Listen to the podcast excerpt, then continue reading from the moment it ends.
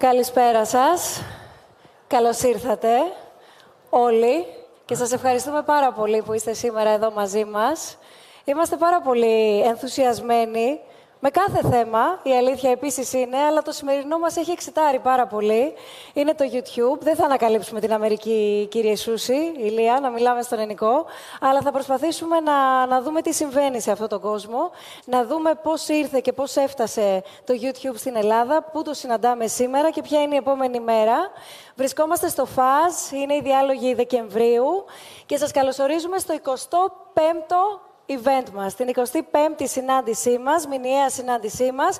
Αυτό σημαίνει ότι και επίσημα μπήκαμε στην τρίτη μας χρονιά. Κλείνουμε δύο χρόνια οι διάλογοι συναντήσεών μας κάθε μήνα με διαφορετική θεματολογία, με διαφορετικούς ομιλητές, σε διαφορετικά σημεία, ακόμα και σε πόλεις και νομίζω ότι τα καλύτερα έρχονται όσο εμείς οι δύο, εσείς, εμείς, ερχόμαστε κοντά και συναντιόμαστε και, και συζητάμε.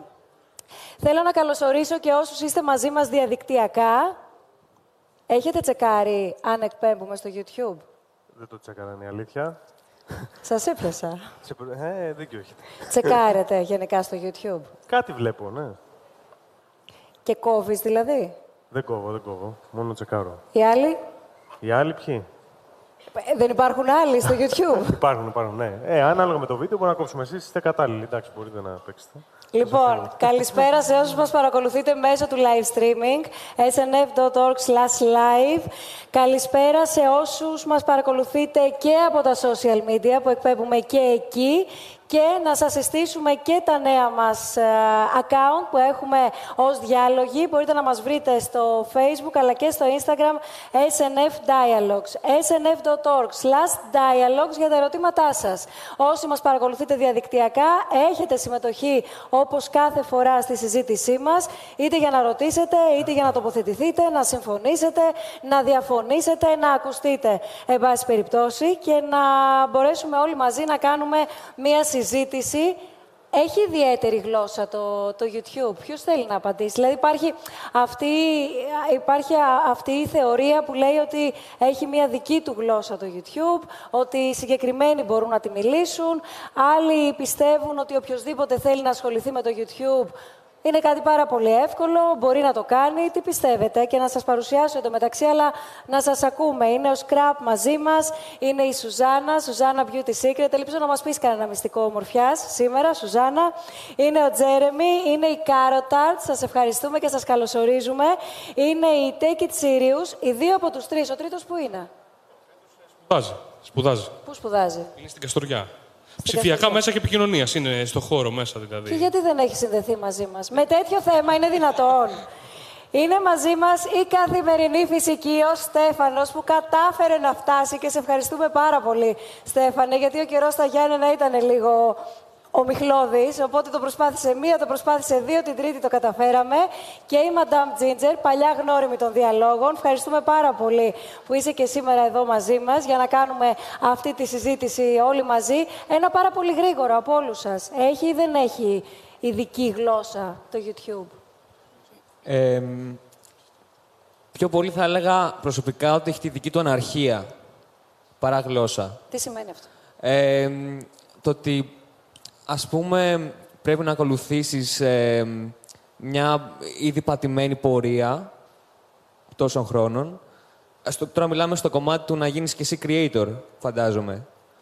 Ε, μια πορεία η οποία έχει χαρακτή, φαντάζομαι, από τόσους YouTubers τόσα χρόνια. Ε, την αλληλεπίδραση μέσα αυτών. Και είναι πολύ δύσκολο να το εξηγήσεις. πρέπει να το ζήσεις. Πρέπει να ζήσεις ε, πολλά χρόνια εκεί μέσα, να γίνεις creator, να δεις λίγο τι κρύβεται όλες τις πτυχές του για να καταλάβεις. Είναι πολύ, πολύ περίπλοκο και πολύ απλό. Σουζάνα, τι είναι για σένα ο creator? Εγώ πιστεύω απ' την άλλη ότι το YouTube είναι το μοναδικό ίσο, ίσο, ίσως μέσον το οποίο μπορούν όλοι να κάνουν αυτό που θέλουν. Δεν είμαι σίγουρη αν υπάρχει κάποιος ιδιαίτερος κωδικός στο να μιλήσει στον κόσμο.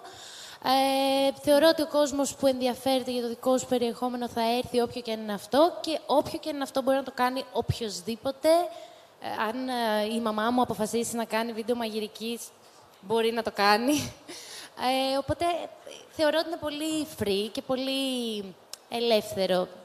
Δεν πιστεύω Μια ότι και υπάρχει έδειξες κάποιο- αυτό το θέμα, θέλω να πάω στη Madame Ginger. Μπορεί δηλαδή όποιος θέλει, επειδή ξέρει να μαγειρεύει ή επειδή θέλει, εν πάση περιπτώσει, να ασχοληθεί περισσότερο με το φαγητό, να γίνει και YouTuber πάνω σε αυτό το τομέα; Ε, σίγουρα μπορεί να γίνει YouTuber. Το θέμα είναι αν θα επιτύχει ως YouTuber, αν θα μαζέψει τον κόσμο, τα likes, τα views, τα comments κτλ. ώστε να θεωρηθεί ένας επιτυχημένος YouTuber, ένα επιτυχημένο κανάλι. Σίγουρα οποιοδήποτε μπορεί να το κάνει. Ναι, το θέμα είναι ότι πρέπει από ένα σημείο και μετά, ειδικά αν θέλει να το δει επαγγελματικά ή αν ε, μ, ε, θέλει να επιτύχει, θα πρέπει σίγουρα να μάθει τη γλώσσα του YouTube που είναι πολύ διαφορετική από όλα τα υπόλοιπα social media. Αυτό εννοούσα με την αναρχία. Το ότι μπορεί να κάνει ο καθένας είναι. Ισχύει. Ποιος είναι, Ότι. Χρειάζεσαι απλά μία κάμερα, τίποτα άλλο. Και μπορείς να κάνεις ό,τι θέλεις. Θέλω να έρθω σε σένα και να σε ρωτήσω αν όντως υπάρχει αυτή η καλώς εννοούμενη, όπως την ακούσαμε από το Scrap, αναρχία και να μας δώσεις και εσύ τη δική σου εξήγηση για το τι θεωρεί το YouTube. Πετυχημένο YouTuber ή creator. Κοίτα, ε, καταρχάς συμφωνώ με αυτό που υπόθηκε ότι το YouTube ξεκίνησε ότι κάποιος, οποιοδήποτε ήθελε, ανέβαζε ό,τι ήθελε. Το πάθος του βασικά, γιατί αν πάρουμε ιστορικά, ξεκίνησε με βίντεο από μωρά, γάτες που είναι τα πρώτα που ανεβάζουμε, τα πρώτα που έχουμε στις κάμερές μας έτσι κι αλλιώς, οπότε Είναι, ξεκίνησε- είναι και τα δύο αυτά που δεν βλέπω. Δεν τα βλέπεις, ε; Όχι. Εντάξει, δεν πειράζει. Αλλά στο κινητό μας ακόμη και σήμερα περισσότερο γάτες και μωρά ανεβάζουμε, ε, έχουμε, οπότε λει- λειτουργήσε ως μια μηχανή αποθήκευσης βίντεο. Σιγά σιγά, επειδή άπαιξε κοινό και αυτά τα βίντεο ήταν ε, δημόσια, άρχισε να δημιουργείται και ένα οικοσύστημα από ανθρώπους οι οποίοι θέλανε να ανεβάσουν το κέφι τους. Δηλαδή, ξεκίνησε ειδικά με beauty πάρα πολύ, κομμωδία κτλ. Αυ- αυ- αυτά τα άτομα ξεκίνησαν να έχουν κοινό και σιγά σιγά δημιουργήθηκε αυτό το οικοσύστημα. Οπότε θα έλεγα ότι υπάρχει μια τεράστια αναρχία. Δηλαδή, μπορεί να βρει ο καθένας οτιδήποτε θέλει. Αν εγώ, ας πούμε, θέλω να πιστεύω τώρα, αν ψάξουμε, ε, να βρω ένα κανάλι για πώς να φτιάχνω καπάκια, θα υπάρχει πώς να φτιάχνω καπάκια.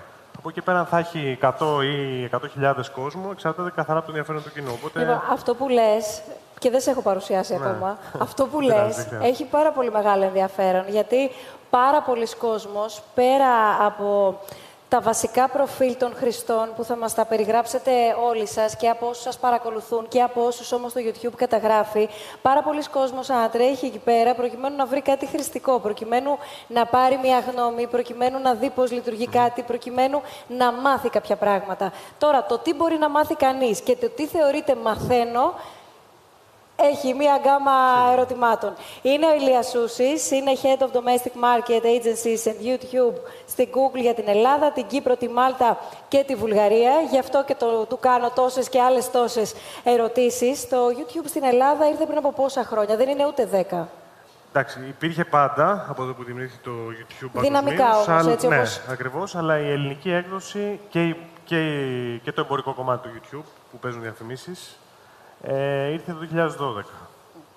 Ε, οπότε το 2000, Μάιο του 2012 συγκεκριμένα λανσάραμε την ελληνική έκδοση του YouTube. Άρα το 2012 βρίσκει ένα ελληνικό κοινό το οποίο αναζητά κυρίως αυτά που αγαπά, τα λίγο πιο οικία, μωρά, γάτες, ε, Ναι. δηλαδή παιδεία τα οποία δεν είναι τόσο εξειδικευμένα. Ήδη από το 12 υπήρχε μια ε, έχει εξειδίκευση, πλέον εντάξει, Σε τι; καμία σχέση.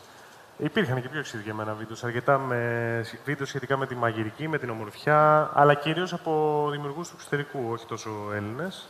Στην Ελλάδα είχαμε κυρίως κομικούς οι οποίοι είχαν αρχίσει να ανεβάζουν βίντεος. Από τη στιγμή που άρχισε και το monetization, δηλαδή το να μπορεί να μπαίνουν διαφημίσεις ώστε να μοιράζεται και το YouTube το έσοδο με τους δημιουργούς, άρχισε να αυξάνεται πολύ το οικοσύστημα. Και το δεύτερο σημαντικό είναι ότι δεν, δεν υπήρχε προώθηση των ελληνικών βίντεος το 2012. Δηλαδή, δεν, ε, επειδή δεν υπήρχε ελληνική σελίδα, το youtube.gr, δεν, ε, ήταν λίγο πιο άναρχο. Τώρα υπάρχει μια μεγαλύτερη... Επικεντρωνόμαστε λίγο περισσότερο στα local videos στα, Στη, της κάθε χώρας. στην ευρύτερη κοινότητα, αν μπορέσουμε να χαρακτηρίσουμε έτσι όλο το περιβάλλον του YouTube, Ναι. η Ελλάδα πού βρίσκεται. Θέλω να πω στη διεθνή κοινότητα. Ε, το, το YouTube θεωρείται ε, πρώτα απ' όλα ο, ο πλέον ελεύθερος, ακούστηκε και νωρίτερα, χώρος. Α, αν θέλεις τώρα και πιο α, επικοινωνιακά, πληροφοριακά, δεν ξέρω δημοσιογραφικά, αλλά στο επίπεδο μετάδοσης της πληροφορίας και λήψης όμως αυτής, από όποια πλευρά και αν βρίσκεσαι, χαρακτηρίζεται ως το πλέον δημοκρατικό μέσο, γιατί μπορείς να ακούσεις, αλλά μπορείς να μιλήσεις, μπορείς να ρωτήσεις, μπορείς να σχολιάσεις και εκείνη τη στιγμή όλα αυτά να συμβούν. Ναι. Άρα που βρίσκομαι στην Ελλάδα σε αυτό το κομμάτι. Ναι. Δεν ενδιαφέρει πολύ από το εξωτερικό. Σίγουρα στην Ελλάδα είμαστε στις top χώρες σε χρήση α, αναλογικά με τον πληθυσμό μας. Επίσης, υπάρχει όντως πολύ έντονο το κομμάτι του commenting και το κομμάτι της αλληλεπίδρασης. Και νομίζω ότι και αυτό ήταν που έκανε και το YouTube μεγάλο. Αυτή η αλληλεπίδραση μεταξύ του αυτού που βλέπει και αυτού που δημιουργεί. Ε, το ίδιο είναι και στην Ελλάδα και ίσως και κάποιες φορές είναι και πιο έντονοι, γιατί είμαστε λίγο, λίγο έντονοι στα σχόλιά μας και αυτά. Εγώ λέω ότι σε κάθε βίντεο στο YouTube υπάρχει ένας Έλληνας, ακόμη και ξένο βίντεο, ένας Έλληνας που σχολιάζει και από κάτω ένας δεύτερος Έλληνας που βρίζει τον από πάνω Έλληνα που σχολιάζει. Αυτό το φαινόμενο παραμένει ελληνικό δηλαδή. Παραμένει ελληνικό και το βλέπουμε και σε διεθνή βίντεο. Οπότε φαντάζομαι φαντάσου τι γίνεται στα ελληνικά βίντεο. Τα παιδιά ξέρουν ακόμη καλύτερα τι. Αυτό τι που γίνεται θέλω με να αυτή ρωτήσω την για να σας αλληλεπίδραση. ακούσουμε πάνω Τη σε ζουν αυτό είναι καθημερινά, δηλαδή. α- αν σας απογοητεύει αυτό. Δηλαδή, αν πει κανείς ότι ένα αρνητικό σχόλιο, αν μη τι άλλο, με προβληματίζει και με στενοχωρεί, ε, εδώ που μιλάμε για τόσο μεγάλη ελευθερία και δημοκρατία ταυτόχρονα, αμεσότητα, θα το πω, ίσως το προσεγγίσουμε καλύτερα με αυτή τη λέξη, καταλαβαίνουμε ότι πολύ πιο εύκολα κάποιος μπορεί να αφήσει το σχόλιο του, ενδεχομένως και χωρίς να το έχει σκεφτεί ή ξανασκεφτεί, ή ενδεχομένως χωρίς να έχει αναζητήσει το τι κάνετε ή ποιοι είστε, απλά επειδή εκείνο το δευτερόλεπτο έτυχαν πάρα πολλές συγκυρίες, να το πω και ευγενικά. Σας απογοητεύει αυτό ή είναι κάτι με το οποίο μπορείτε και αναμετριέστε και το διαχειρίζεστε καθημερινά; Ε, καλησπέρα και από εμάς και από μένα και τη Σιλένα. Ε, γενικά δεν μας απογοητεύει. Στην αρχή είναι σίγουρα πολύ δύσκολο. Δηλαδή, όταν θα διαβάσεις το πρώτο αρνητικό σχόλιο χωρίς να έχεις εκτεθεί ποτέ σε δημόσια κριτική, είναι σκληρό. Και μπορεί αυτό το σχόλιο να μην αφορά κάτι που μπορείς να το διαχειριστείς. Δηλαδή, το ότι εγώ έχω κοντά μαλλιά, έχω κοντά μαλλιά 25 χρόνια, το ξέρω. Άμα μου πεις άντρα με τα κοντά μαλλιά, θα σου πω ναι. Υπάρχουν όμως και θέματα τα οποία δεν είσαι έτοιμος να ακούσει, για τα οποία δεν είσαι έτοιμος να ακούσεις κριτική.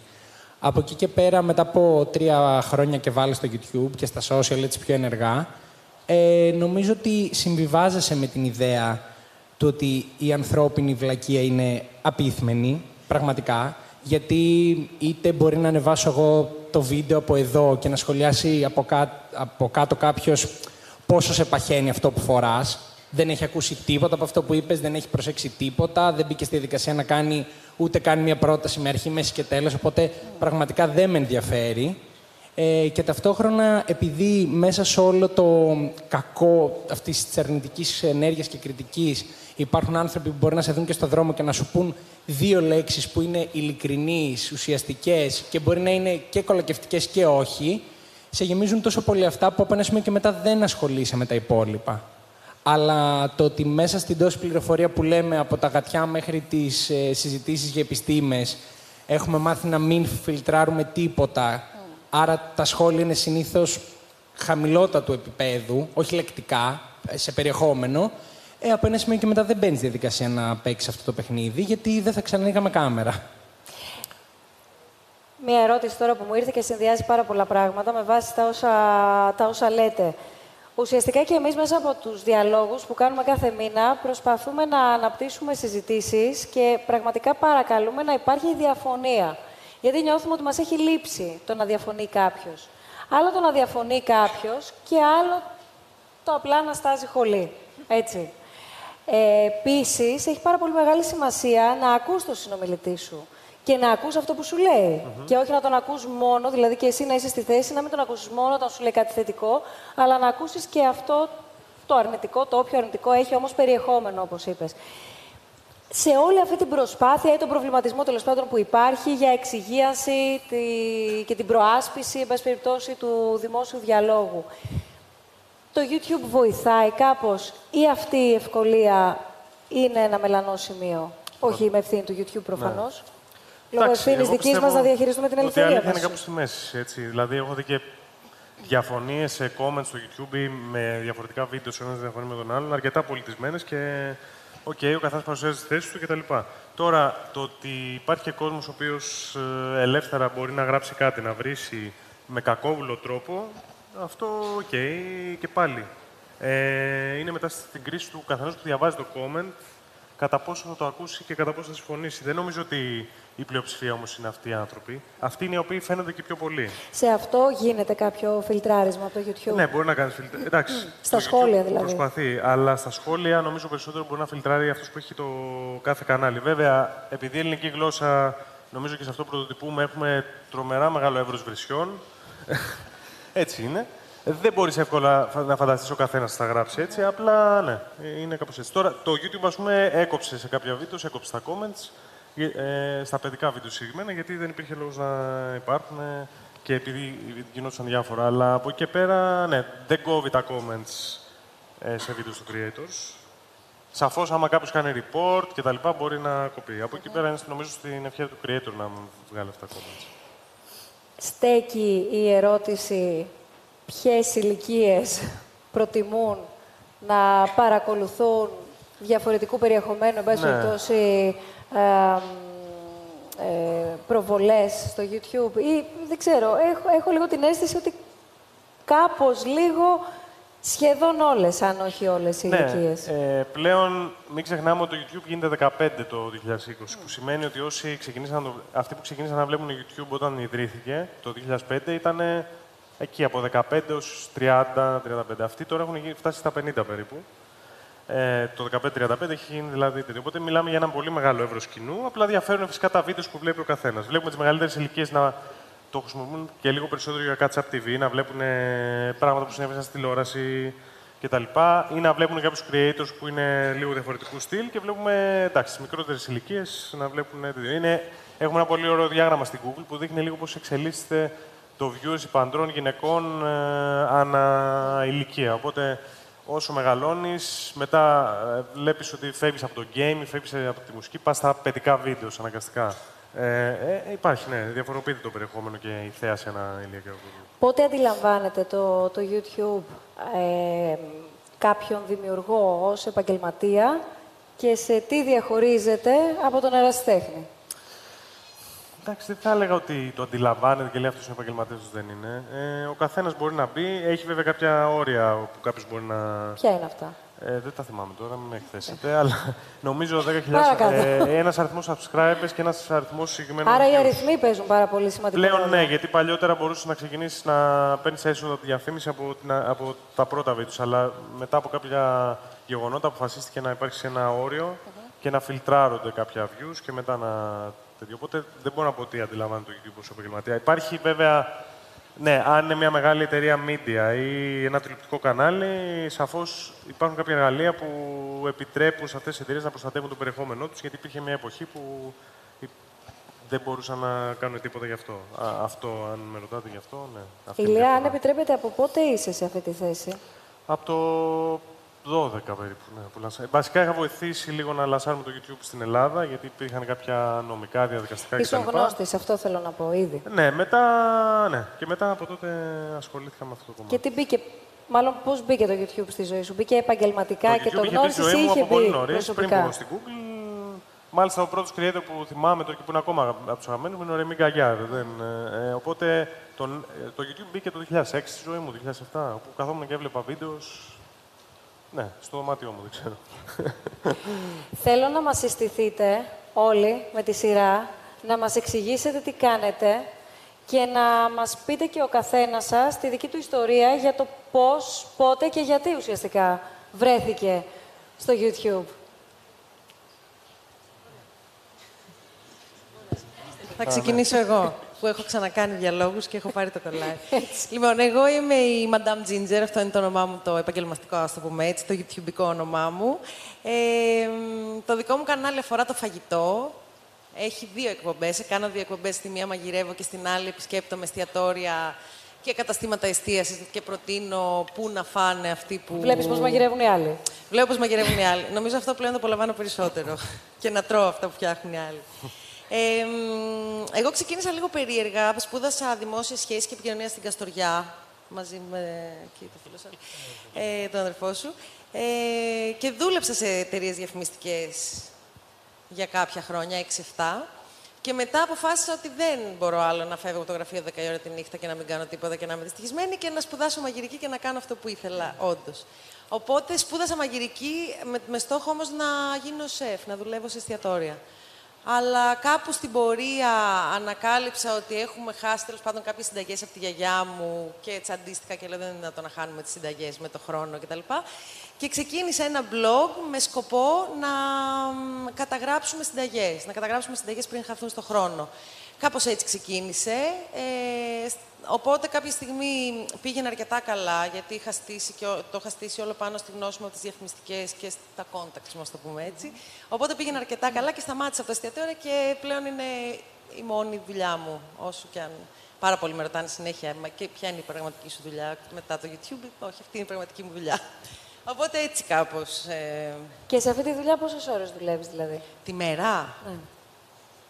Καταρχήν δουλεύω 365 μέρες το χρόνο. Επειδή δεν σου άρεσε που τελείωνες αργά γι' αυτό. Εντάξει, ναι, αλλά είναι διαφορετικό να δουλεύεις για σένα και για το όνειρό σου. Είναι τελείως διαφορετικό. Προφανώς, το κίνητρο ναι. και οι στόχοι είναι α- άλλοι, οπότε δεν σε νοιάζει. Δεν- Εμένα δεν με νοιάζει προσωπικά, είναι σαν να μην δουλεύω. Αλλά ναι, δουλεύω 365 μέρες το χρόνο σίγουρα. Δηλαδή είμαι στις διακοπές και σκέφτομαι πρέπει να πάμε εκεί για φαγητό, γιατί εκεί έχει το ωραίο φαγητό που θα βγάλω φωτογραφία και θα το ανεβάσω. Είναι, είναι μόνιμο, δεν είναι. Την καθημε... Στις καθημερινές δουλεύω σίγουρα. Καλά, σίγουρα 8 ώρες. Μπορεί μερικές μέρες να είναι και 14, μπορεί να είναι και 15, αλλά είναι ανάλογα.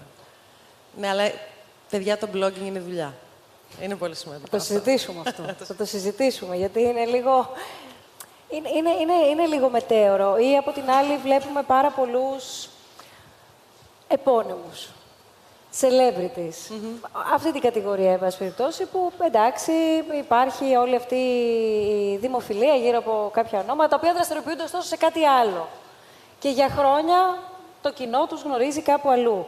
Βλέπουμε μία τάση, ακριβώς επειδή δεν είναι η τάση των ημερών, είναι η τάση εδώ και πάρα πολύ, πάρα πολύ καιρό και πάρα πολλά χρόνια. Και είναι η νέα εποχή του YouTube. Ήδη έχουμε ξεκινήσει να συζητάμε για, για το τι έρχεται, τι έχει ήδη έρθει μάλλον για την ακρίβεια. Αλλά βλέπουμε ότι αντιλαμβάνονται με μια σχεδόν ευκολία θα έλεγα ότι α, μπορούν να μεταπηδήσουν και εκεί, αλλά δεν προχωράνε.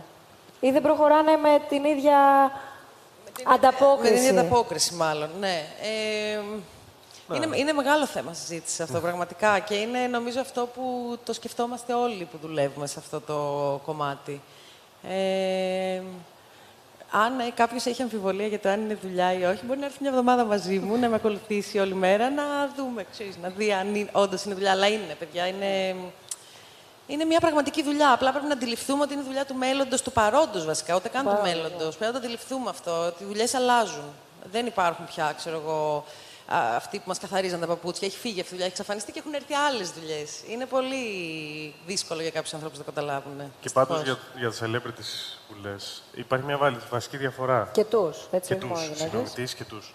Στην τηλεόραση θα κάνουν ένα συμβόλαιο και μετά θα φτιάξουν την παραγωγή. Στο YouTube θα πρέπει πρώτα να επενδύσουν με το προσωπικό τους χρόνο, να φτιάξουν τα βίντεο τους και μετά να δουν αν θα έρθει κάποιο έσοδο. Και φυσικά το δεύτερο για μένα είναι η αυθεντικότητα. Ε, ίσως δεν θέλω να τους βάλω στο ίδιο καζάνι γιατί έχουν και Ε, κάποιες καλά, celebrities. προφανώς. Ίσως, ας πούμε, έχουν συνηθίσει σε ένα διαφορετικό τρόπο προσέγγισης και νομίζω ότι αυτό που μεγάλωσε και που δεν το είπαμε και πριν το YouTube πολύ είναι η αυθεντικότητα. Ότι βλέπουμε κάποιους χαρακτήρες λίγο πιο αυθεντικούς. Δηλαδή, οκ, κάποιος θα βρίσει. Οκ, αυτό το κα- είναι αυθεντικό. Δηλαδή, είναι ο, ο, ο αληθινός του εαυτός δεν θα το κρύψει γιατί δεν πρέπει να βρίσει και γιατί δεν πρέπει να κάνει. Δεν το λέω ότι είναι καλό που βρίζει, αλλά είναι ο αυθεντικός του χαρακτήρας. Ναι, δεν είναι αυτό το, το τελειοποιημένο Ακριβώς, που έχει η ακριβώς, τηλεόραση ακριβώς. ή, εν πάση περιπτώσει, άλλου τύπου Ναι, χαρακτηριστικά ή ας που πούμε έχουν άλλα έχω μέσα. δει ο πιο δημοφιλής ε, YouTuber ε, στον κόσμο, PewDiePie, είχα δει ένα βίντεο που ε, κάτι εξομολογούταν, δεν κάτι έλεγε τέλος πάντων και ξαφνικά τους σβήνει το φως στη λάμπα στο δωμάτιό του.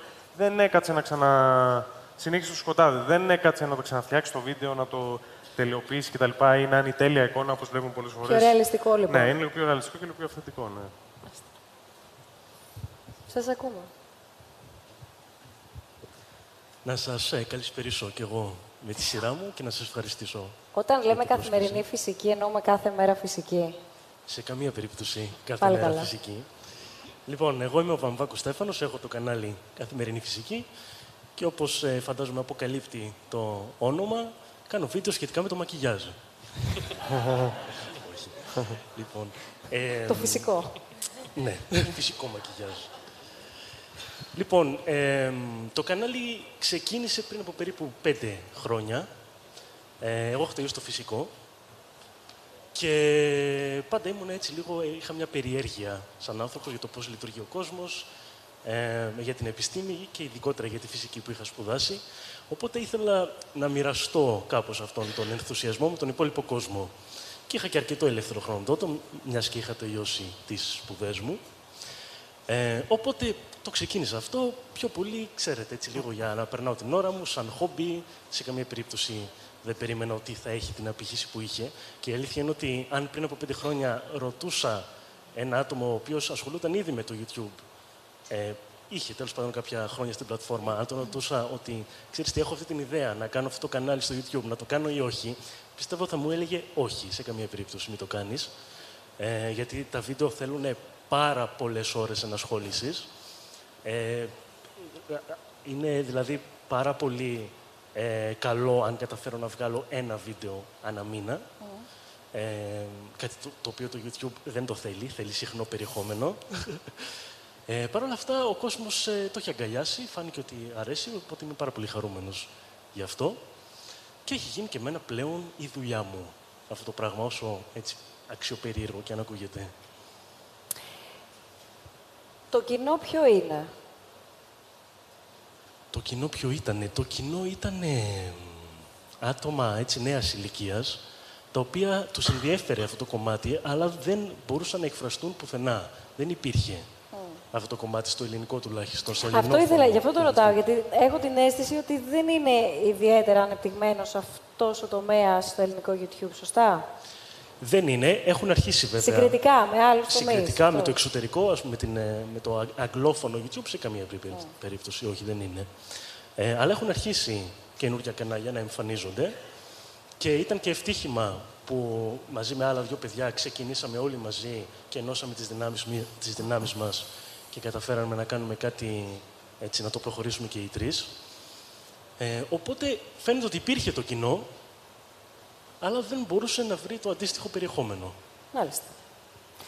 Τώρα, από ό,τι καταλαβαίνω, οι περισσότερες ίσως των περιπτώσεων δείχνουν ένα μοναχικό δρόμο. Εδώ πέρα έχουμε τρεις. Ναι, ε, που τυχαίνει να είμαστε αδέρφια βέβαια, άρα πάλι ο δρόμος είναι κοινός. Εδώ ακόμα περισσότερα τα ερωτήματα που προκύπτουν τώρα. Περιμένουμε να ακούσουμε λοιπόν. Ε, ναι, εμείς ε, ξεκινήσαμε από εντελώς διαφορετικούς δρόμους. Εγώ δεν θυμάμαι καν πότε ξεκίνησε το κανάλι. Θα πει ο Δημήτρης, γιατί μπήκα στην πορεία. Ε, ε, πότε, πότε ξεκίνησε. Το 2014. Το 2014, ναι. Πέντε Ε, χρόνια πάνε. Ε, η αλήθεια είναι ότι ήταν η ιδέα του μικρού μας του αδερφού. Τότε, δηλαδή πριν από ε, πέ- πέντε χρόνια, πέντε-έξι χρόνια, ε, ήταν κοντά στα 15. Δηλαδή ήταν ο άνθρωπος που έβλεπε YouTube, που του άρεσε το YouTube, που περνούσε ώρες εκεί. Εμείς είχαμε κάποια κανάλια δικά μας και κάναμε κυρίως... Ε, εγώ ανέβαζα βίντεο μουσικής από το συγκρότημά μου τότε. Ε, ο Δημήτρης ανέβαζε βίντεο από κλεμμένα από τηλεοπτικές εκπομπές και ανέβαζε επεισόδια, ας πούμε, για να τα Όχι. βλέ- βλέπουν οι άνθρωποι στο Δεν σε εξωτερικό. βλέπω καλά γενικά στην τριάδα, έτσι. Μη μαλώσουμε και Όπως σε τώρα. κοιτάει, τα χρόνια δεν τα θυμάσαι. Ναι. Δεν μας τα λες καλά σου στο περιεχόμενο. Εν πάση περιπτώσει, ο μικρός έκανε κάτι άλλο και έχοντας εγώ ένα ε, εντελώς άλλο υπόβαθρο επιστημονικό. Εγώ έχω τελειώσει ωκεανογραφία, έχω κάνει κάποια μεταπτυχιακά αλλού. Ε, αναζήτησα το, δρο- το δρόμο μου εκεί τον επαγγελματικό. Τον έπιασα κάποια στιγμή στο εξωτερικό. Όταν χρειάστηκε να γυρίσω στην Ελλάδα, δεν πήγαν τα πράγματα έτσι όπως ήθελα. Και ακολούθησα αυτή την τρέλα των αδερφών μου. Η οποία ξεκίνησε καθαρά σαν χόμπι, συνεχίζεται νομίζω ακόμα και τώρα σαν χόμπι. Αυτό είναι το βασικό μας κίνητρο. Να είμαστε αυθόρμητοι, να το κάνουμε σαν χόμπι και να μπορούμε να το, να το εξελίσσουμε όσο, όσο πάει. Να πούμε και το, το περιεχόμενο. Ενώ είναι τρεις κατηγορίες τα βίντεο μας. Είναι gaming, βίντεο παιχνίδια. Παίζουμε ένα παιχνίδι. Βλέπ, δείχνουμε και την, ε, την αντίδρασή μας στην ουσία στο παιχνίδι. Ένα κομμάτι είναι αυτό. Δεύτερο κομμάτι είναι οι παρουσιάσει προϊόντων, τα unboxings που λένε, που ήταν ήδη δημοφιλή στο εξωτερικό από πιο παλιά. Τώρα έχει γίνει της μόδας και στην Ελλάδα. Και το τρίτο κομμάτι που έχει πολύ μεγάλη απήχηση είναι τα vlogs. Δηλαδή στιγμές της καθημερινο... της καθημερινότητάς μας. Είτε είναι να πάμε στο, στο γήπεδο, ας πούμε, είτε είναι. Δηλαδή, Ναι, τα, ε, συγγνώμη τώρα, τα, τα vlogs είναι πραγματικά... ε, Έχεις... Μην φάνει γελία η ερώτησή μου. Όχι, όχι, δεν Όχι, είναι. με, με κοιτάς λίγο... Είμαι, έχω άγχος να ακούσω. Είναι αυτό που βλέπουμε πολλές φορές και στην υπερβολή του ε, σε διάφορες σειρές. Ε, με μία ανοιχτή κάμερα είσαι συνεχώς όπου βρεθείς και όπου σταθείς και καταγράφεις το κάθε τι που σου συμβαίνει; Video blog. Αυτό είναι το vlog. Είναι κάπως έτσι. Εμείς δεν, το- δεν κάνουμε αυτό. Εμείς προσπαθούμε, ας πούμε, παρόλο που το κομμάτι, σα- το κομμάτι μας ασχολείται με το gaming, το κανάλι μας, ένα κομμάτι του σημαντικό είναι αυτό. Ε, Ασχολείται με τους υπολογιστές, με τα προϊόντα τεχνολογίας. Να. Εμείς τα vlogs στην ουσία προσπαθούμε να προτείνουμε και κάποιους άλλους ε, τρόπους ε, ζωής. Πάμε στο γήπεδο, παίζουμε ποδόσφαιρο, πάμε για καρτ, πάμε για υπασία. Παρουσιάζουμε κάποια χόμπι μας, παρουσιάζουμε τη μουσική μας, παρουσιάζουμε διάφορα πράγματα. Ε, δεν θέλουμε τόσο πολύ να βγάλουμε προς τα έξω ε, στοιχεία της καθημερινότητάς μας. Όσο και αν αυτό ξέρουμε ότι γενικά πιάνει πολύ στο YouTube. Ε, προς το παρόν, ε, και το καλό είναι, ένα πολύ καλό πράγμα στο YouTube αυτό, είναι ότι το περιεχόμενο έχουμε τη χαρά ακόμα να το επιλέγουμε εμείς. Να, με- να κάνουμε αυτό που μας αρέσει και αυτό που μας ε, ευχαριστεί. Αυτό τι σημαίνει, ότι δεν, Ότι δεν θέλουμε τόσο πολύ να δεν ακολουθήσουμε... καθοδηγείστε από τα νούμερα ή από τις τάσεις. Ναι, ή προσπαθούμε να αυτό. το αποφύγουμε. Ακόμα και στα games που είχαμε και μια κουβέντα πριν off the record, ε, που ξέρουμε ότι κάποια games πιάνουν και κάνουν πολλά νούμερα. Το Fortnite, Αν, ας ναι, πούμε. αν δεν μας αρέσει, αν δεν είναι κάτι που μας ευχαριστεί κυρίως εμάς, ξέρουμε ότι θα, βγ- δεν θα βγούμε αυθεντικοί στον κόσμο έξω, ξέρουμε ότι αυτό το πράγμα δεν θα μας άρεσε να το δούμε, οπότε αποφεύγουμε και να το κάνουμε. Ε, και από την άλλη, για να σας βοηθήσω λίγο και στην κουβέντα στις ερωτήσεις που κάνατε, επειδή προσωπικά εγώ δεν ξέρω κατά πόσο θα μπορώ να εκθέτω τον εαυτό μου, παράδειγμα, ε, στο κομμάτι αυτό, στο YouTube. Δηλαδή, θεωρώ ότι ένας παππούς, αν παίζει gaming σε 20 χρόνια, θα είναι διαφορετικό από έναν μουσάτο κύριο 32 χρονών. Θα έχει άλλη απήχηση, εν πάση περιπτώσει.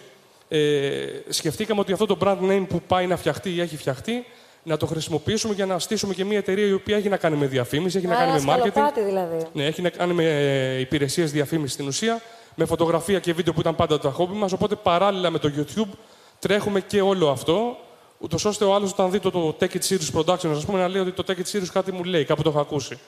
Ε, εκεί ελπίζουμε να το έχει ακούσει και να μην το έχει δει, ούτως ώστε να είναι πιο εύκολο, ειδικά αν είναι κάποιος μεγάλος πελάτης, να κλείσει. Πάντως, ναι, το κάνουμε, ας το πούμε εμείς, κάπως ημιεπαγγελματικά ακόμα. Έχουμε και άλλους ανοιχτούς δρόμους. Ε, ο μικρός το σπουδάζει αυτό και το θέλει πολύ. Ελπίζω κάποια στιγμή να μπορέσουμε να το κάνουμε κι εμείς ε, άκρος επαγγελματικά.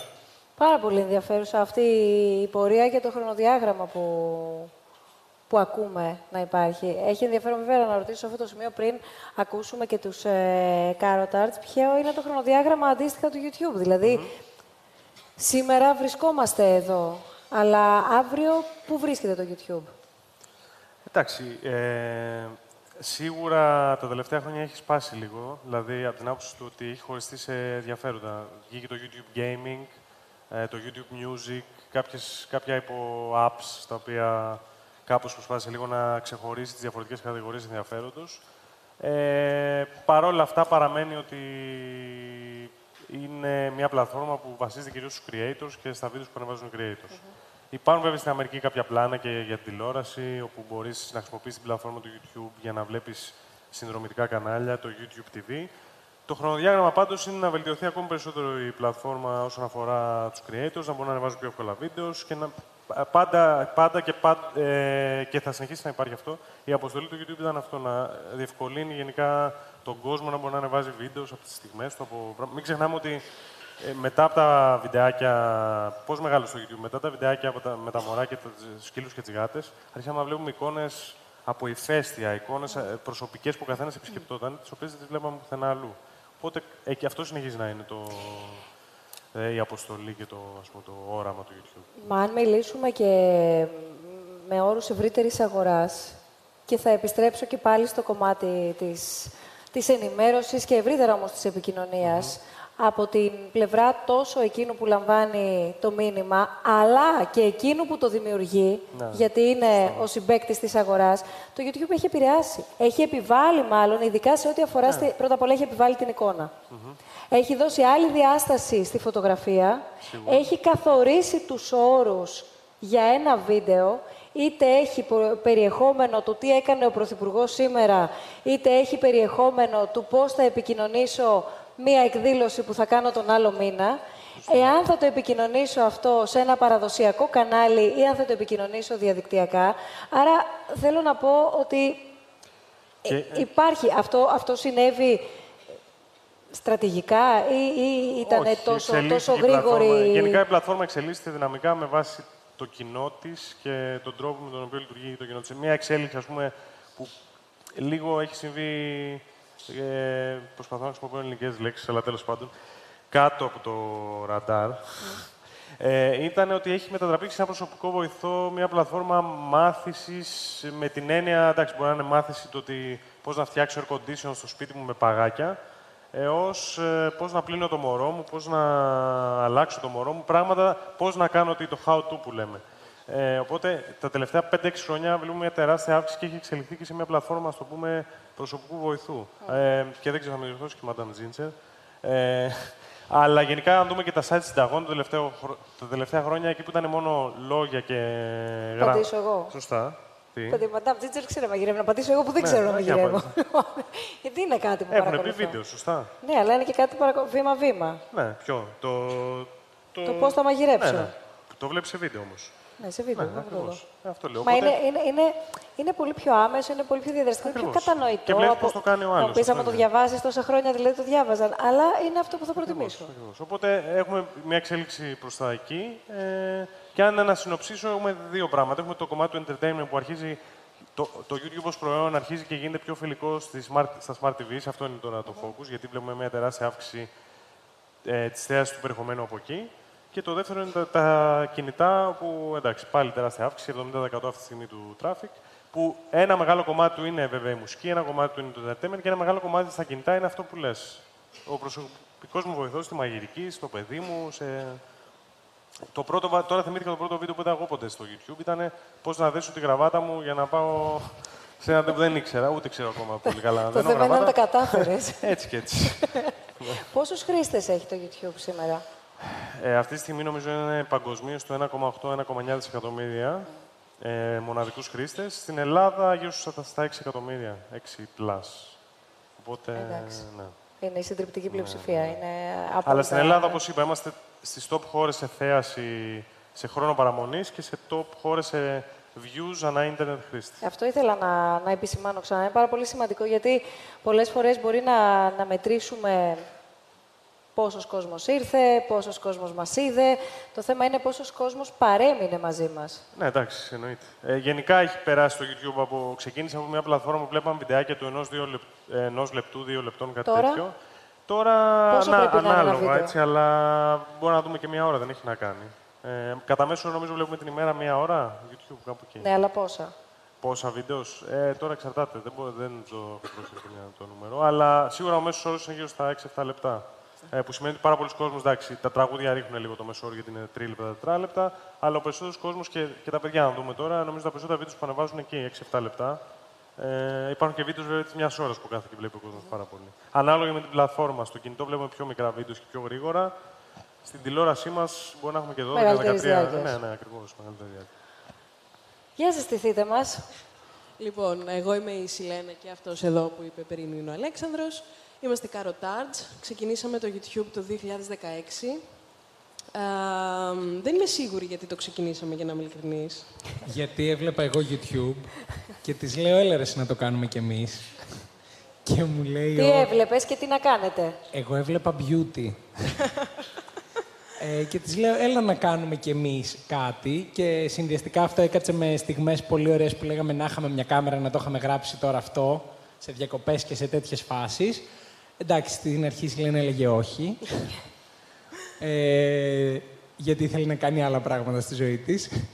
Ναι, είναι λίγο περίεργο το πώς, το φέρνει, πώς τα φέρνει η ζωή. Δηλαδή, δεν ξέρω και από τα υπόλοιπα παιδιά πόσοι κάνουν κάτι σχετικό με τις σπουδές τους. Εμείς δεν κάνουμε κάτι σχετικό με τις σπουδές μας. Ο Αλέξανδρος έχει τελειώσει πολιτικές επιστήμες, εγώ έχω τελειώσει υποκριτική. Ε, πριν πέντε χρόνια, αν μου λέγανε τι θα κάνεις στα 25, δεν θα σκεφτόμουν αυτό που κάνω τώρα. Ε, το περιεχόμενο όμως βασικά έχει να κάνει με το τι θα έλεγες με τον καλύτερό σου φίλο, από το πιο χαζό μέχρι το πιο σοβαρό. Και αυτό μας δίνει μια πολύ μεγάλη γκάμα θεμάτων, το οποίο εμένα προσωπικά με διασκεδάζει πάρα πολύ. Αλλά έχει πολύ πλάκα γιατί είπατε για τα 6-7 λεπτά παραμονής και νομίζω το... Το βίντεο που παίζει από πάνω είναι 55 λεπτά από μία εβδομάδα στο Λονδίνο. Δηλαδή, Ωραία. ευτυχώς που δεν κάτσαμε παραπάνω, γιατί δεν θα ανέβαινε ποτέ αυτό το βίντεο. Δυσκολευόμαστε πάρα πολύ να μιλήσουμε λίγο, είναι η αλήθεια, στα βίντεο. Και στην αρχή ήμασταν πάρα πολύ αγχωμένοι για το αν το κοινό θα καθόταν σε ένα βίντεο το οποίο είναι 20 λεπτά ή μισή ώρα. Στην αρχή έβαζε όριο, έλεγε κάτω από 15 αυτό. Και τώρα βγαίνει 29 λεπτά και μου λέει Εντάξει, 29 λεπτά το πήγα, το αφήνω. ναι, μικρό είναι. Τι άλλο, δεν ξέρω. Ε, εγώ αυτό που ήθελα να πω που απαντάει λίγο στο αν είναι επάγγελμα και σε αυτό που συζητάγαμε πριν είναι ότι ακούγοντας και τα παιδιά και το τι διαφορετικό κάνουν και τόση ώρα χαζεύω και στις οθόνες τα διάφορα είδη βίντεο, γιατί βλέπω το δικό μας και λέω πολύ απλό μου φαίνεται. Δηλαδή, εκεί η Σιλένα θέλει να αλλάξει ρούχα μέσα στη μέση του δρόμου για να πάμε σε ένα μαγαζί που μας είχαν πει ότι έχει dress code και τελικά δεν είχε. Αλλά άλλαξε εκεί. Και μετά μπαίνουμε σε ένα σανσέρ και μας κάνει εντύπωση πόσο γρήγορα πάει, γιατί νιώσαμε τη, δεν ξέρω πώς λέγεται στη φυσική αυτό, το, το τράβηγμα που κάνει ένα πολύ γρήγορο σανσέρ και το χρονομετράμε, γιατί κάνουμε, έχουμε και εμείς επιστήμη λίγη μέσα μας. Ε, και σκέφτομαι ότι πόσο πολύπλοκη είναι η δουλειά. Δηλαδή, για μένα δεν είναι ζήτημα να αποδείξω σε κάποιον ότι είναι δουλειά, γιατί μεταξύ μας στην Ελλάδα, άμα δεν είναι γραφείο, δεν έχεις μεγάλη καρέκλα και δεν βγάζεις 5.000 ευρώ, καμία δεν είναι δουλειά. Δηλαδή και το δάσκαλο και το γιατρό, άμα δεν πληρώνεται καλά, δεν τον εκτιμάς, σαν ε, σκέψη στο μυαλό σου εννοείται. Ε, οπότε όταν σκεφτεί κανείς τι χρειάζεται να κάνει ένας creator που τρέχει το κανάλι μόνος του, δηλαδή από το να γυρίσουμε το βίντεο, να το μοντάρουμε, να τρέξουμε τα social, να κόψουμε τιμολόγια, να πάμε στο λογιστή, Όπου να... Το πιο αστείο με αυτό είναι ότι όταν ξεκινάμε το YouTube, νομίζω περισσότεροι λέγαμε εντάξει, και τι κάνουν αυτοί που κάνουν YouTube, ανοίγουν μια κάμερα και μιλάνε. Αυτή ήταν και η δικιά μας πρώτη σκέψη πριν ξεκινήσουμε. Και όσο αυτό προχωράει και αν κάτσεις να ασχοληθείς σοβαρά, βλέπεις ότι δεν είναι μόνο αυτό. Δεν είναι τόσο απλό το ανοίγω μια κάμερα και μιλάω. Έχει ένα σωρό δουλειές από πίσω που το κοινό δεν θα τις μάθει ποτέ. Δηλαδή για να φτάσεις να δεις το βίντεο που είναι το πιάτο με τα ζυμαρικά, αν σκεφτείς ότι κάποιος το έπλυνε, κάποιος αγόρασε τα υλικά, κάποιος το έστησε, κάποιος έγραψε τη συνταγή, κάποιος το επεξεργάστηκε και αν όλα αυτά συνήθως τα κάνει ένας, έλα μετά να μου πεις ότι δεν είναι δουλειά. Εάν δεν είστε σε κάποιο ταξίδι, σε κάποιο χώρο που έχετε πάει προκειμένου να ε, γυρίσετε το εκάστοτε βίντεο κτλ., συνήθως πού γυρνάτε τα βίντεο; Έχουμε homemade studio. Το δωμάτιό της. το δωμάτιό μου ήταν τα πρώτα χρόνια, τώρα δεν είναι πια το δωμάτιό μου, ευτυχώς ή δυστυχώς. Αλλά έτσι κι αλλιώς, ε, τα vlogs είναι κάτι το οποίο δεν γίνεται συχνά Σε στο ένα δικό μας σημείο. κανάλι. Περισσότερο έχουμε να κάνουμε με συζητήσεις. Δηλαδή, μάλλον στην πραγματικότητα θα έπρεπε να μας κατατάσσουν στο vidcast παρά στο comedy που μας βάζουν. Ναι, συμφωνώ. Τζέρεμι, Yeah. Εγώ θα ήθελα να αναφερθώ αρχικά στην, ε, στο πρώτο ερώτημα, στην ε, γλώσσα επικοινωνίας. Ε, κάθε creator, είτε συνειδητά είτε ασυνείδητα, επικοινωνεί με κάποιο τρόπο με το κοινό του. Ε, οπότε εκεί ορ- είναι σαν να ορίζεις ε, μια γλώσσα επικοινωνίας ε, προς το κοινό που σε βλέπει και από εκεί και ύστερα το πώς το μεταφράζει ο άλλος αυτό που εσύ επικοινωνείς μπορεί να είναι διαφορετικό στον κάθε άνθρωπο. Οπότε δημιουργούνται πολλές φορές πολλές παρεξηγήσεις με αυτόν τον τρόπο όσον αφορά τις ε, προθέσεις του εκάστοτε creator με το τι θέλει να πει. Το αναφέρω γιατί στο δικό μου τομέα, ο οποίος είναι κομμωδία, έχω μια συγκεκριμένη φόρμα την οποία γράφω κανονικά το σενάριο, ε, το κινηματογραφώ κτλ, κτλ. Έχει μια συγκεκριμένη φόρμα έτσι ώστε να καταλήξει όλο το επεισόδιο να έχει μια ε, κομική χροιά. Οκ. Οπότε πολλές φορές αυτό παρερμηνεύεται και ο κάθε creator έχει τη δική του ε, γλώσσα επικοινωνίας, είναι διαφορετική. Από την άλλη, το YouTube έχει και αυτό μια γλώσσα επικοινωνίας, που είναι διαφορετική σε σχέση με την τηλεόραση και το ραδιόφωνο ε, και χαρακτηρίζεται από την αμεσότητα, γιατί το κοινό μπορεί να επικοινωνήσει απευθείας με τον ε, δημιουργό, να γράψει comment, να του στείλει μήνυμα, οτιδήποτε.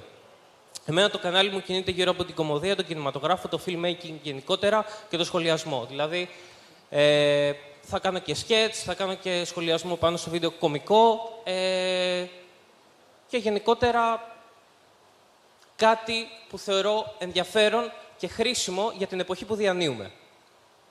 Ε, τι άλλο, δεν ξέρω, τι λέγανε τι, πριν σε, τα τι, παιδιά; από, μισό λεπτάκι, από, από τι εμπνέεσαι, δηλαδή Ποια είναι η δεξαμενή σου, κατά Είναι κύριο το, το λόγο; κλασικό ερώτημα που κάνουν στους περισσότερους δημιουργούς. Όλοι οι δημιουργοί εμπνέονται από την καθημερινότητά τους, από άλλες... Περιέγραψέ τη μας όμως λίγο αυτή, όχι μόνο θεωρητικά. Θέλω να πω πώς εσύ, μάλλον από πού θα αντλήσεις το, το υλικό σου, έτσι ώστε μετά να πεις, συγγνώμη, ότι κάθομαι, κάνω ένα ξεσκαρτάρισμα, αυτό είναι το υλικό μου, αυτό θα σχολιάσω, αυτό θα προβάλλω, αυτό θα είναι το περιεχόμενό μου τώρα, για παράδειγμα. Ναι, ναι. Ε, π- προέρχεται σίγουρα από, τα, ε, από την εποχή, δηλαδή, και, και το τι υπάρχει, τι είναι στην επικαιρότητα. Είναι πολύ βασικό αυτό για το YouTube, γιατί ο κόσμος βλέπει γενικότερα επικαιρότητα, όπως και όλα τα κανάλια και τα δελτία ειδήσεων αυτό προβάλλουν, οπότε είναι κάτι που αφορά τον κόσμο και θέλει να το δει για την περίοδο που διανύουμε. Θα βλέπεις όλα τα δελτία ειδήσεων, για παράδειγμα; Όχι. όχι Βλέπεις όχι, όχι. κάθε μέρα δελτία ειδήσεων; Όχι, δεν βλέπω κάθε μέρα, αλλά μέσα στην εβδομάδα θα παρακολουθήσω δύο-τρεις φορές. Ε, και θα διαβάσω και άρθρα, γιατί μου αρέσει να ενημερώνομαι. Ε, τώρα τα θέματα που καταπιάνομαι, ε, αρχικά πρέπει να, έχουν, πρέπει να έχω μια κομική προσέγγιση για να τα ε, προβάλλω ας πούμε, και να τα παρουσιάσω στον κόσμο. Ε, αν ε, συμβαδίζει και ε, αυτό που θέλω να πω με την ε, κομμωδία μου, τότε θα το κάνω. Ε, επηρεάζομαι και από τους γύρω μου και από φίλους, γνωστούς και γενικότερα από το περίγυρό μου, από έξω την πόλη, από το οτιδήποτε. Ε, και από την τηλεόραση και από άλλα οπτικοακουστικά έργα, κινηματογράφο, τηλεόραση, whatever. Σουζάνα. Εγώ λοιπόν είμαι η Σουζάνα. Το κανάλι μου ονομάζεται Susanna's Beauty Secrets και ξεκίνησα εντελώς διαφορετικά από όλους, γιατί είμαι δημοσιογράφος. Ξεκίνησα σαν beauty editor σε περιοδικά, τηλεόραση, σε όλα τα παραδοσιακά μέσα και κατέληξα κάπως περίεργα στο YouTube, γιατί δεν ήμουν χρήστη του YouTube, δεν έβλεπα YouTube. Το χρησιμοποιούσα μόνο για να ακούσω μουσική. Όταν ξεκίνησα να το χρησιμοποιώ για... Πότε; Ε, δεν πάνε και πολλά χρόνια, να είναι 4-5. Δεν έβλεπα όμως YouTube ε, σαν. Δεν το παρακολουθούσες. Δεν το παρακολουθούσα τότε όταν ξεκίνησα. Ε, και το πρώτο μου βίντεο, επειδή έγραφα σε ένα γυναικείο site, εννοείται για ομορφιά, είχα τα προϊόντα μπροστά μου και λέω ας ανοίξω την κάμερα του κινητού μου, να πάρω ένα βίντεο, αυτά που γράφω, να τα δείξω κιόλας, γιατί ήταν κάτι πολύ ιδιαίτερα προϊόντα που η εικόνα ήταν ε, χίλιες λέξεις. Οπότε λοιπόν άνοιξα το κινητό μου, λάθος κιόλας, το είχα τοποθετημένο, έβαλα μία λάμπα από πάνω μου. Πώς είναι το λάθος, συγγνώμη; Δεν ήταν ε, οριζόντια, ήταν κάθετα, οπότε Ναι. έτσι όπως ανέβηκε είχε κενά δεξιά και αριστερά Ναι. μαύρο. Ε, άνοιξα λοιπόν την κάμερα, την έβαλα, έβαλα το λαμπατέρ πίσω μου, για κάποιο λόγο πίσω μου, δεν ξέρω γιατί το είχα κάνει αυτό. Άνοιξα το κουτάκι που είχα μέσα στα προϊόντα, για τα οποία ήδη είχα γράψει βέβαια. Και ξεκίνησα να μιλάω, να μιλάω, να μιλάω. Δεν ήξερα να κάνω μοντάζ. Είχα μάθει στη σχολή κάτι πολύ βασικά πράγματα. Οπότε δεν θα το έκοβα κιόλας αυτό το βίντεο. Απλά το ανέβασα στην πλατφόρμα για να το αποθηκεύσω. Και μετά να το χρησιμοποιήσω, να χρησιμοποιήσω το link έτσι ώστε να το βάλω στο site που δούλευα. Μια εβδομάδα μετά βλέπω ότι αυτό το βίντεο το έχουν δει πολλοί άνθρωποι. Ότι συν, συνειδητοποίησα ότι είναι ο subscriber. Δεν ήξερα. Είδα πάνω subscribers και είδα χίλιοι. Και λέω τι. Τώρα αυτό καλά έχει πάει μάλλον. Μάλλον αρέσει. Ε, πέρασε λίγος καιρός, ξανά έκανα τέτοια βιντεάκια και κατέληξα να είναι η βασική μου δουλειά. Η, βασική Η μου μετάβαση αγάπη. πώς ήταν; Θέλω να πω ότι ήσουν τόσα χρόνια σε ένα περιβάλλον επαγγελματικό πάρα πολύ συγκεκριμένο, χωρίς να έχεις καμία σχέση, όπως μας είπες και μας περιέγραψες, με το YouTube. Πώς Ε, πώς πήρες αυτό το επειδή ρίσκο; Είμαι digital παιδί, ξεκίνησα πριν 10 χρόνια να δουλεύω, οπότε δούλευα στο περιοδικό L και τότε χτίζανε το site τους. Οπότε βοήθησα στη δημιουργία του site. Ήξερα τι σημαίνει digital ε, περιεχόμενο. Ναι. Ε, δεν μου ήταν πολύ δύσκολο λοιπόν να κάνω αυτή τη μετάβαση, αλλά μου Ήξερες άκουγαν- πώς θα πληρώνεσαι. Δεν εννοώ Όχι, μόνο, αυτό δεν το ήξερα. Δεν εννοώ μόνο, Αυτό ήταν ένα δεν εννοώ ρίσκο. μόνο ως προς το digital περιβάλλον. Εδώ πέρα, ε, για να μπούμε σιγά σιγά και σε αυτό το κομμάτι, να μπορέσει να καταλάβει και ο κόσμος που ενδεχομένως δεν το γνωρίζει. Καταλάβαμε μέχρι τώρα ότι είναι μια δουλειά, γιατί είναι μια δουλειά, η ποικιλία του περιεχομένου που υπάρχει, που είμαστε πιο μπροστά, που ακολουθούμε ως χώρα εννοώ διεθνώς μέσω του, του YouTube, αλλά να μπορέσουμε να καταλάβουμε και πώς πληρώνεται ο επαγγελματίας του YouTube; Εγώ όταν πρώτο ξεκίνησα για μένα ήταν ένα ρίσκο, γιατί άφησα μία δουλειά σε μία εκπομπή σε κανάλι που έπαιρνα κανονικά τα λεφτά μου κάθε μήνα και είπα That's my passion, αυτό θα ακολουθήσω, γιατί αυτό ξέρω ότι θέλει ενέργεια, θέλει χρόνο για να το βελτιώσω και να μην είμαι με την κάμερα του κινητού. Θέλει χρόνο και ενέργεια. Οπότε θα το ρισκάρω, θα ακολουθήσω αυτό το δρόμο και μ, έπειτα αυτό αποδίδει άμα το κάνεις, θεωρώ, με... Ναι, το, ωραία. Να μπορέσουμε να καταλάβουμε το πώς. Ηλία. Δηλαδή, ανεβάζω εγώ ένα βιντεάκι στο YouTube, αλλά κάποια στιγμή πάω να είμαι ο ερασιτέχνης και σιγά σιγά αρχίζω και το καλλιεργώ, το εξελίσσω, το προχωρώ. Πώς πληρώνομαι; Γενικότερα, ανεβάζεις ένα βιντεάκι στο YouTube. Ε, από κάποια νούμερα και πάνω μπορείς να επιλέξεις κατά πόσο θες να παίζουν διαφημίσεις στο βίντεο σου ή όχι. Αυτός είναι ο τρόπος χρέος. Η Google βάζει διαφημίσεις και μετά υπάρχει ένας διαμοιρασμό εσόδου, εσόδου μεταξύ της Google και του εκάστοτε YouTuber. Φυσικά μετά, όσο μεγαλώνει το κανάλι των ε, YouTubers, παίζουν και χορηγίες, product placements, τα οποία φυσικά πρέπει να τα βρουν τα παιδιά, δεν τα φέρνει η Google. Η Google βάζει αυτή τη διαφήμιση, οπότε αυτοματοποιημένα μπορεί να κάποιος να βγάλει ένα έσοδο, το οποίο φυσικά ποικίλει από χώρα σε χώρα και από YouTuber σε YouTuber, ανάλογα με τα νούμερα πάντα, έτσι. Μάλιστα. Σκραπ, Γεια σου. γεια σου. Εγώ το πρώτο βίντεο το ανέβασα στο YouTube το 2009 και είχα, αν θυμάμαι καλά, ήταν ένα τραγούδι του Τους και εγώ ήμουν με ένα σκουφάκι και το ράπαρα, χωρίς να το λέω απλά με τα χείλια μου. Ήμουνα νομίζω ή 9 ή 10 χρονών. Έκανα πολλές προσπάθειες να γίνω YouTuber μέχρι να τα καταφέρω. Έχω κάνει τέσσερα κανάλια. Ε, κάποια στιγμή είχα κάνει ένα κανάλι, το θυμάστε, μια εφαρμογή τότε που είχαν αρχίσει τα smartphones, το Talking Tom, που ήταν μια γατούλα που της μίλαγες και σου, σου λέγε αυτό που έλεγες, αλλά με λίγο πιο ψηλή φωνή και για κάποιο λόγο η τεχνολογία μέχρι εκεί πήγαινε τότε και ήταν το πιο super fun πράγμα που, που υπήρχε. Ανέβαζα τέτοια βιντεάκια που απλά έλεγα τα δικά μου, ξέρω εγώ, σε αυτή τη γάτα, αυτή τα έλεγε πίσω και τα ανέβαζα στο YouTube. Είχα καταφέρει, νομίζω, δεν θυμάμαι τώρα ακριβώς τις προβολές, αλλά μου είχε κάνει εντύπωση γιατί το βλέπαν πάρα πολύ από εξωτερικό. Τώρα εγώ 11 χρονών. Είχε μαζέψει, ξέρω εγώ, 10.000 προβολές το 2010. Το 12 είχα σταματήσει τότε, το 10. Ξανάρχισα το 12 όταν είπε, ε, όπως είπε ο κ. Σούσης, όταν, άρχισαν, ε, όταν εντάχθηκαν τα MCN στο YouTube, δηλαδή ε, το να μπορείς να πληρώνεσαι. Είπα πάμε. Πάμε, βγάλουμε λεφτά. 13 χρονών Στέφανος. Από τότε μέχρι σήμερα σταθερά. Ε, τους χίλιους subscribers εγώ τους πέτυχα σε 6 χρόνια, όχι σε ένα μήνα. Ε, Τα είχα σε ένα μέσο, έβαζα τα βίντεο μου, έτσι είχα ευκολία. Μέσα από αυτό ε, έ- έγινε το αντίθετο στη μεριά μου, δηλαδή δεν ε, ασχολήθηκα με αυτό που σπούδασα. Σπούδασα αυτό που σπούδασα λόγω του YouTube. Ε, μ' άρεσε, πήρα μια κάμερα κάποια στιγμή, μ' άρεσε πάρα πολύ ας πούμε, το να τραβάω βίντεο. Άρχισα να βγάζω βιντεάκια, με το καιρό επειδή ήμουν και YouTuber και το, εξασ... το εξασκούσα συνέχεια, ε, γινόντουσαν όλοι και καλύτερα. Εν τέλει πήρα ε, μια υποτροφία για σκηνοθεσία στη Θεσσαλονίκη. Το σπούδασα. Ε, και τα τελευταία χρόνια αποχωρώ, ας πούμε, από το χώρο. Δηλαδή και πού πας. Άνοιξα ένα δικό μου brand, όπου, κάτι που κάνουν πάρα πολύ στο εξωτερικό. Ε, το κάνουν και δειλά-δειλά στην Ελλάδα. Ε, YouTubers κάντε το. Είναι φοβερή επένδυση. Άνοιξα μια εταιρεία ρούχων και μέσα από μ, μια νεανική εταιρεία ρούχων, δηλαδή κάτι το οποίο θα το φόραγε, ας πούμε, ένας έφηβος, ένα, ένας νέος.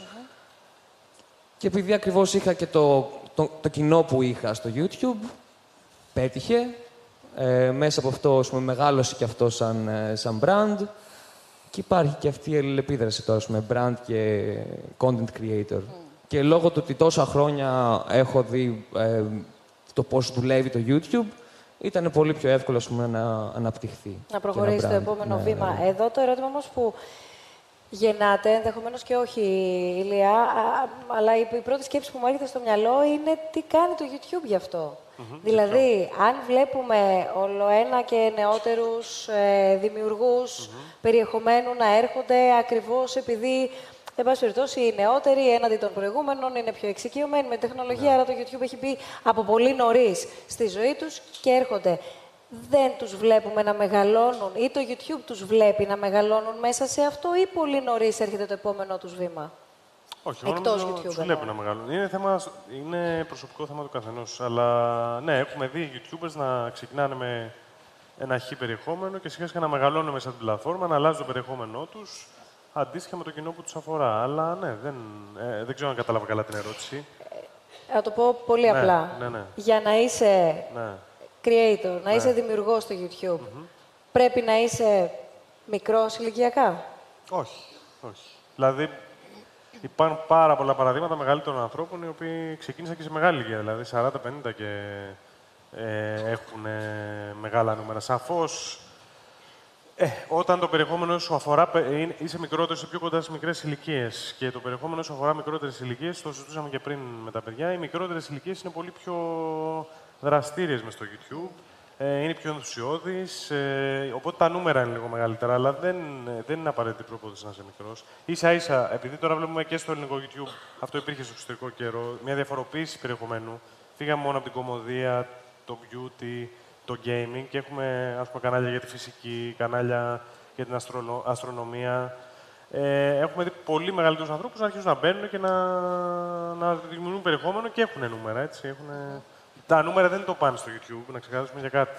Γιατί υπάρχει το περιεχόμενο το οποίο είναι πιο μαζικό και μπορεί να το δει πολλοί κόσμος, αλλά υπάρχει αυτό που λέμε το mass niche. Δηλαδή, ε, περιεχόμενο που αφορά συγκεκριμένα ενδιαφέροντα και μπορεί να, είναι, να πιάνει ένα μεγάλο κοινό από αυτό το κομμάτι και να είναι 50.000 τα views αντί για 500.000. Έτσι δεν μπορεί κάθε περιεχόμενο να έχει 500.000 views των πραγμάτων. Όχι, αλλά... Δηλαδή ο κύριος σε- με τα καπάκια α, που είπα εγώ ε, Ναι. δεν μπορεί να πιάσει εύκολα 500.000, ήθελε να κάνει κάτι εντυπωσιακό με τα καπάκια. Κατά πόσο επιβιώνει όμως ο κύριος Αυτό με τα είναι καπάκια; άλλο ερώτημα, εντάξει. Άρα παίζουν ρόλο οι αριθμοί; Παίζουν, εντάξει. Στο έσοδο ναι, παίζουν ρόλο, σαφώς.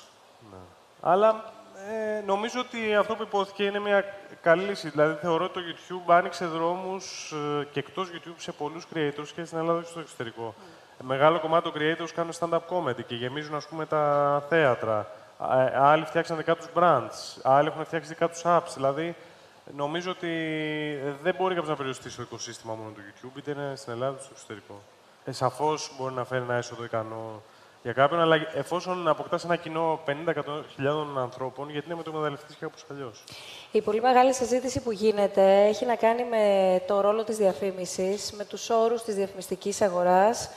Έχει περάσει από συμπληγάδες τη, την τελευταία δεκαετία, ειδικά, που, που ήρθε και εδραιώθηκε με τις συνθήκες που συζητάμε τόση ώρα ουσιαστικά το YouTube στην Ελλάδα. Οπότε θέλω λίγο να, να μας το σχολιάσεις αυτό. Και αν αν παρατηρείτε και ένας προβληματισμός για άλλου τύπου πλατφόρμες, ενημερωτικού για παράδειγμα περιεχομένου, οι βασικοί σκόπελους που δεν μπορούν να ξεπεράσουν είναι πώς θα αποκτήσουμε subscribers χωρίς να έχουμε διαφήμιση και να τους πείσουμε ότι το περιεχόμενο μας αξίζει, όχι μόνο γιατί μας κοστίζει, άρα πρέπει κάπως να τα βγάλουμε τα έξοδά του, αλλά και γιατί έχει επιπρόσθετη αξία για τον τελικό χρήστη. Και δεν έχει δοθεί απάντηση, δεν έχει δοθεί απάντηση παγκοσμίως. Εδώ λοιπόν πώς το διαχειρίζετε και το αντιλαμβάνετε όλο αυτό το κομμάτι, το YouTube.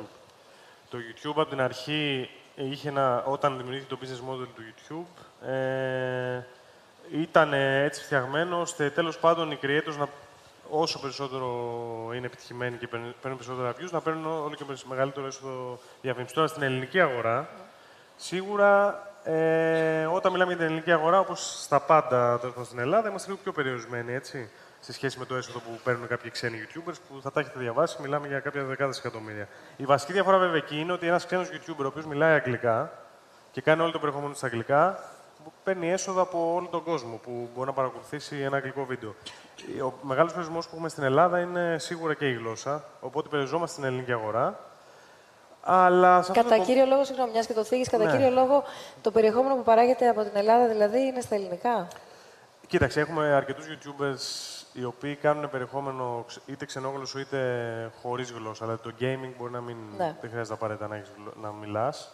Ε, οι οποίοι τα πάνε πολύ καλά στο εξωτερικό. Και δεν είναι και πολύ ευρέω γνωστοί στην Ελλάδα γιατί δεν παράγουν περιεχόμενο για την Ελλάδα τόσο πολύ.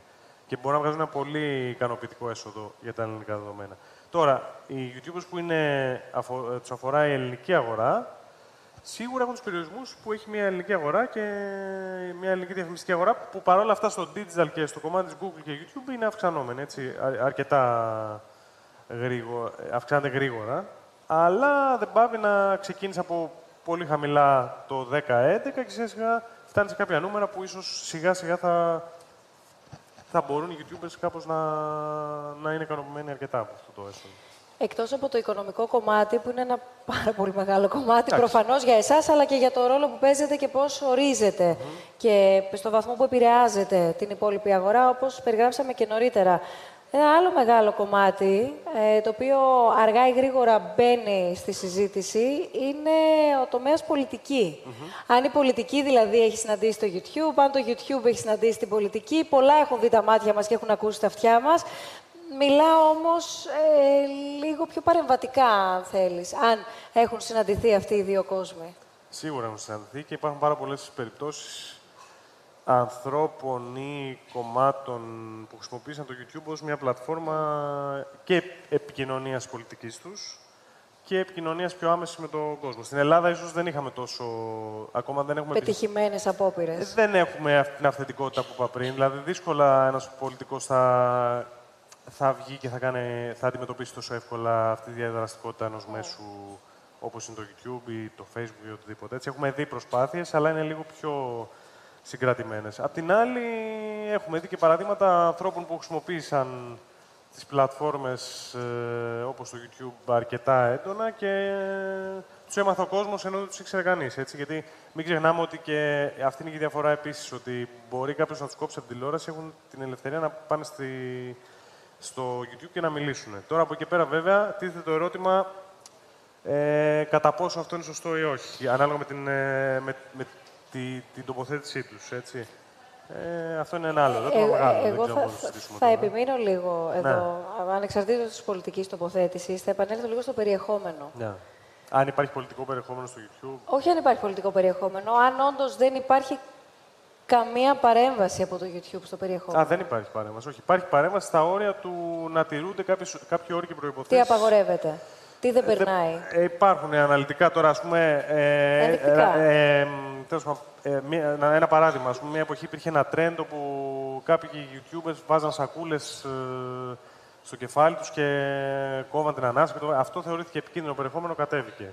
Ε, συχνά ναζιστικό ή πολύ ακραίο περιεχόμενο, ε, περιεχόμενο που έχει να κάνει με μίσους κτλ. μπορεί να κατέβει. Αλλά είναι πάρα πολλά τώρα, δεν μπορώ να το πω. Ας πούμε το κομμάτι του γυμνού. Το γυμνό με την έννοια του εσχρού γυμνού ή του πορνό θα κατέβει. Απ' την άλλη υπάρχουν πάρα πολλά βίντεο εκπαιδευτικού γυμνού ή καλλιτεχνικού. Θα μείνει. Οπότε είναι λίγο...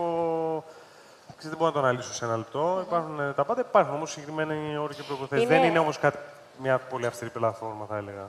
Σε αυτό Ναι, το δεν κομμάτι. ενέχει τη λογοκρισία με αυτή Ναι, την δεν υπάρχει έννοια. κάποιος άνθρωπος ο οποίος θα πει Α, αυτό το, το κόβω τώρα. Υπάρχει δεν τώρα- συμφωνώ μαζί με αυτό το βίντεο. Ε, ξέρεις. εδώ υπάρχει μια ιστορία, την οποία οφείλω να τη μοιραστώ. Ναι. Ε, γιατί υπάρχει μια ιστορία την οποία συζητά ο κόσμος, υπάρχουν διάφορες θεωρίες, αστική μύθη ή όχι, θα μας το απαντήσεις. Ναι.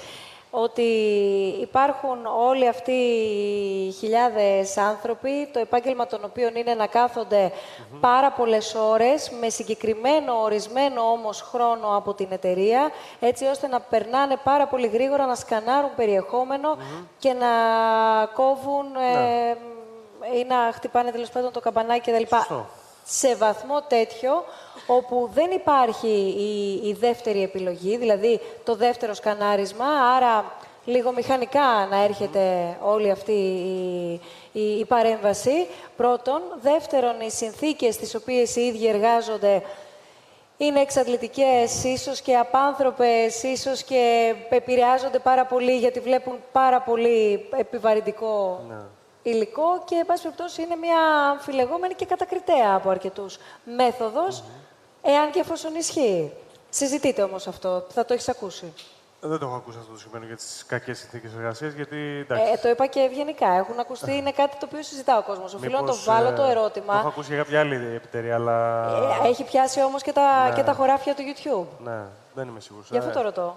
Ε, εντάξει, αυτό δεν ισχύει. Αυτό είμαι 100% σίγουρος από την άποψη του. Υπάρχουν ότι... άνθρωποι που κάνουν μόνο αυτό το Ναι, πράγμα. ναι, αυτό το έχει ανακοινώσει στο YouTube. Υπάρχει μετά από ένα σημείο που άρχισε να ξεφεύγει το περιεχόμενο, ξεφύγανε από τον αλγόριθμο κάποια βίντεο στα οποία πάλι είχαν μέσα περιεχόμενο μίσους, ρατσισμού κτλ. Ε, το YouTube έβαλε πλέον ναι, μια μεγάλη ομάδα ανθρώπων ε, η οποία ελέγχει και manually το περιεχόμενο ε, ώστε να διασφαλίσει ας πούμε, ότι δεν θα περάσει κάποιο βίντεο το οποίο έχει μέσα τέτοιο περιεχόμενο. Στον απόλυτο βαθμό; Ε, ποτέ δεν μπορεί να είσαι απόλυτος. Ε, το περιεχόμενο που ανεβαίνει αυτή τη στιγμή στο YouTube κάθε λεπτό, αν θυμάμαι, αυτό το νούμερο ήταν πριν 30 χρόνια. Είναι 500 ώρες βίντεο κάθε λεπτό. Αν δεν ξέρω τα τελευταία νούμερα γιατί δεν τα έχουμε δημοσιεύσει, Ναι. αλλά μιλάμε για εκατομμύρια δισεκατομμύρια βίντεο. Δεν, μπο- ποτέ δεν μπορεί να έχεις τον απόλυτο βαθμό όσο κόσμο για να βάλεις σε αυτό το κομμάτι. Σας έχει κόψει σε κάποιον από εσάς το YouTube Ναι. περιεχόμενο; Εγώ έχω μια μικρή ένσταση στη λογική όσων έχω, έχουμε ζήσει και έχουμε δει, όχι μόνο στα δικά μας βίντεο και, σε, και γενικά τώρα σε, ε, σε συναδέλφους εντός εισαγωγικών. Ε, μπορεί να μας κόψει το βίντεο τελείως, μπορεί να μας κόψει τις διαφημίσεις από το βίντεο. Ε, μπορεί να μας κόψει ε, την προώθηση. Να μην μας προωθεί το βίντεο τόσο, τόσο πολύ όσο θα μας το προωθούσε αν δεν υπήρχε ένα συγκεκριμένο λεξιλόγιο ίσως μέσα ή κάποια πράγματα τα οποία δεν θεωρεί ε, politically correct. Δεν ξέρω αν το λέω καλά. Εσείς το ξέρετε καλύτερα τον όρο. Ε, πάντως δεν είναι... Ε, υπάρχει ένα political correctness, υπάρχει και στο YouTube ακόμα. Δηλαδή πρέπει κάπως... Ε, κα- παλιότερα δηλαδή ήταν πιο ελεύθερο, θα το πω έτσι. Ε, ε, συναντάμε ακόμα και επιστημονικώς τεκμηριωμένα πράγματα. Αν κάποιος πει ότι έτσι είναι, επειδή μια τάση είναι αλλιώς, να θεωρηθεί αυτό ας πούμε κάπως ε, ρατσιστικό και να, κο- να κοπεί ένα βίντεο ή να μειωθούν τα- οι προβολές. Υπάρχει γενικά μια λογική η οποία δεν επικρατούσε τα, τα πρώτα χρόνια, ας το πούμε έτσι. Ε, η ελευθερία ήταν μεγαλύτερη σε ό,τι αφορά τον λόγο. Έτσι. Δεν μιλάμε τώρα να παίρνεις περιεχόμενο άλλου και να το ανεβάζεις, να υπάρχουν Ναι. copyrights και τέτοια. Αυτό προφανώς και ε, είναι σωστή η λογική αυτή. Εμείς έχουμε τέτοιο περιεχόμενο να γίνεται, όχι σε μεγάλο βαθμό, όχι σε τεράστιο βαθμό, παρόλο ε, που σε πολλά βίντεο δεν ελέγχουμε ε, το στόμα μας και τη γλώσσα μας. Δεν το κάνουμε ε, ε, αυθορμήτως. Δηλαδή είναι τελείως αυθόρμητα. Είναι όπως τα παίζαμε με τον αδερφό μου που μπορεί να χάσω ένα γκολ και να, και να πω μια κουβέντα παραπάνω. Ε, Κυρίως το βλέπουμε όμως ότι συμβαίνει σε άλλους. Και συμβαίνει όταν ε, συζητούνται θέματα ευαίσθητα ή ας το πούμε όταν ε, ή και μη, δεν ξέρω. Δηλαδή, έχω δει βίντεο να κατεβαίνουν και να γίνονται demonetized που δεν υπήρχε λόγος. Δηλαδή, είναι ένα παράδειγμα που κου- κουβεντιάζαμε και, και off the record πριν. Συμβαίνει, δεν ξέρω σε ποιο βαθμό και αν συμβαίνει πολύ ή όχι. Πάντως συμβαίνει συχνότερα από ό,τι συνέβαινε τα πρώτα χρόνια της ασχολίας της δικής μας τουλάχιστον. Ναι, απλά ε, μια διευκρίνηση τώρα. Είναι διαφορετικό, διαφορετική πολιτική ποιο βίντεο κατεβαίνει και ποιο βίντεο παίρνει διαφήμιση. Έτσι. Εκεί πέρα το κομμάτι της διαφήμισης έγινε όντως πιο αυστηρό τελευταία, επειδή αυτό ήταν και το feedback ίσως κάποιων μεγάλων διαφημι- κάποιων διαφημιζομένων γενικά. Παλιότερα μπορούσε να παίξει διαφήμιση παντού. Τώρα υπάρχει ναι, ένας μεγαλύτερος έλεγχος ποιο βίντεο μπορεί να γίνει monetized και ποιο όχι, ανάλογα με τη γλώσσα κτλ. Σίγουρα λάθη γίνονται. Λάθη. Ναι, αλλά γιατί να κόψεις, αν το καταλαβαίνω καλά, από κάποιον τη διαφήμιση του. Ποιον, τη διαφήμιση Γιατί του. να κόψεις τη διαφήμιση του, ναι. Ε, ε, γιατί κάποια βίντεος μπορεί να μην θέλει να διαφημιστεί ο διαφημιζόμενος σε αυτά τα βίντεος. Οπότε αυτόματα μετά το YouTube θα φιλτράρει λίγο σε αυτό το, αυτό το κομμάτι. Σαφώς. Ε, συγγνώμη, θέλω να μιλήσω γι' αυτό. Γιατί τα είπαμε κι εμείς λίγο πριν. Ότι από τη μία πρέπει να υπάρχει μια λογική του ότι μπορεί κάποια εταιρεία που έχει διαφημίσει στο δικό μου βίντεο να μην θέλει να ταυτιστεί με ένα περιεχόμενο το οποίο είναι να έχει κάποιο υβριστικό κομμάτι ή να έχει κάτι πιο ακραίο κτλ. Παρ' όλα αυτά, στην προσπάθειά του ο αλγόριθμος να προστατέψει όλο αυτό το πράγμα, κάνει πολύ μεγάλα λάθη, τα οποία υποτίθεται ότι ελέγχονται manually, αλλά δεν ελέγχονται manually. Διαψεύστε με. Ναι, όχι. Ε, ότι κάποια λάθη μπορεί να τα κάνει ο αλγόριθμος, ναι, τα κάνει. Αλλά σίγουρα στα λάθη ο καθένας μπορεί να το κάνει flag και μετά να ελεγχθεί manual το βίντεο και να. Ε, Επειδή μας φτάσει έχει σε- συμβεί αρκετές φορές. Εντάξει, το καταλαβαίνω ότι. Αλλά απλά ξέρεις, α, δεν μπορούμε να το κρίνουμε αναπερίπτωση. Αυτή είναι η γενική αρχή. Από εκεί πέρα σίγουρα λάθη γίνονται. Ναι, ναι, Σίγουρα ναι. απ' την άλλη, γι' αυτό έχει προσλάβει και η Google πάρα πολύ κόσμο ακριβώς γι' αυτό το λόγο. Για να προσπαθήσει να διορθώσει τα λάθη που μπορεί να κάνει ένας το μεγαλύτερο θέμα στην πραγματικότητα- Ένας αυτοματοποιημένος τρόπος. Το μεγαλύτερο θέμα στην πραγματικότητα δεν είναι το demonetize. Είναι ότι από τη στιγμή που το βίντεο σου θα γίνει κίτρινο ή δεν θα έχει έσοδα ή οτιδήποτε, και ο αλγόριθμος το θάβει λίγο. Άρα το βλέπει λίγο Αυτό- λιγότερος κόσμος Εντάξει, και αυτό... αυτό σε ρίχνει σε νούμερα το οποίο σου κοστίζει μετά σε άλλα πράγματα. Κα, Αυτό είναι θεωρητικό, θα το έλεγα. Ε, ξέρεις, δεν, δεν ισχύει απαραίτητα. Το, τα βίντεο σου τα βλέπουν αυτόνομα. Ε, τώρα τι να σου πω, εντάξει. Γενικότερα τα δύο τελευταία χρόνια έχει αλλάξει ο αλγόριθμος και από τότε άλλαξε εντελώς το YouTube. Για παράδειγμα, παλαιότερα ο αλγόριθμος ανέβαζε είχε στο κανάλι σου, είχες ξέρω εγώ 300.000 συνδρομητές, το βλέπαν οι περισσότεροι. Τώρα είναι εντελώς διαφορετικά. Για παράδειγμα, κάθε φορά που θα ανεβάσω βίντεο, δεν ξέρω σε- πόσοι θα ενημερωθούν για το βίντεο αυτό, πόσοι θα λάβουν ειδοποίηση. Ε, και αν το βίντεο σου δεν πάρει εξ αρχής κάποια views, τότε σταματάει να στο προωθεί. Το θάβει από προσώπου γης και δεν το βλέπει άνθρωπος το βίντεο. Άνθρωπος. Πρέπει να μπει χειροκίνητα κάποιος, να γκουγκλάρει, ξέρω εγώ, Τζέρεμι Σιλένα και να το δει.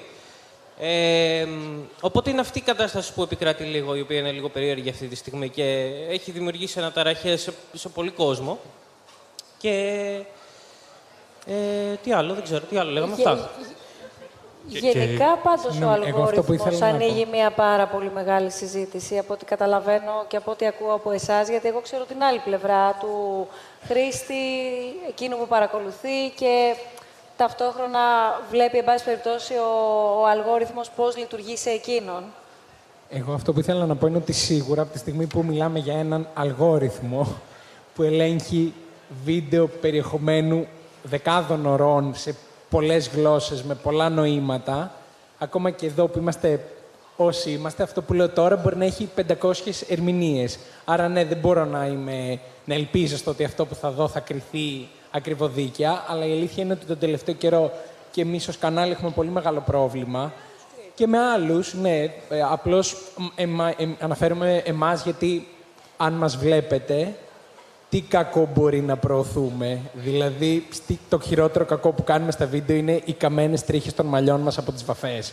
Δηλαδή, και εγώ και η Σιλένα έχουμε θέμα με βίντεο τα οποία πριν καν γίνουν δημόσια, είναι οριακά demonetized. Έχουμε, έχουμε πρόσφατο παράδειγμα βίντεο που από 35 λεπτά ήρθε μία αναφορά για 7 δευτερόλεπτα περιεχομένου από γνωστό κανάλι, το οποίο ήταν χωρίς ήχο, μισό λεπτό, απλά ήταν χωρίς ήχο, έγινε, ε, υπέβαλα εγώ ανα- έτοιμα για χειροκίνητο έλεγχο, εξήγησε ότι το βίντεο αυτό υπάρχει σε 50 κανάλια με ήχο, ολόκληρο επεισόδιο και εμείς δεν έχουμε ούτε ήχο, ούτε 10 δευτερόλεπτα.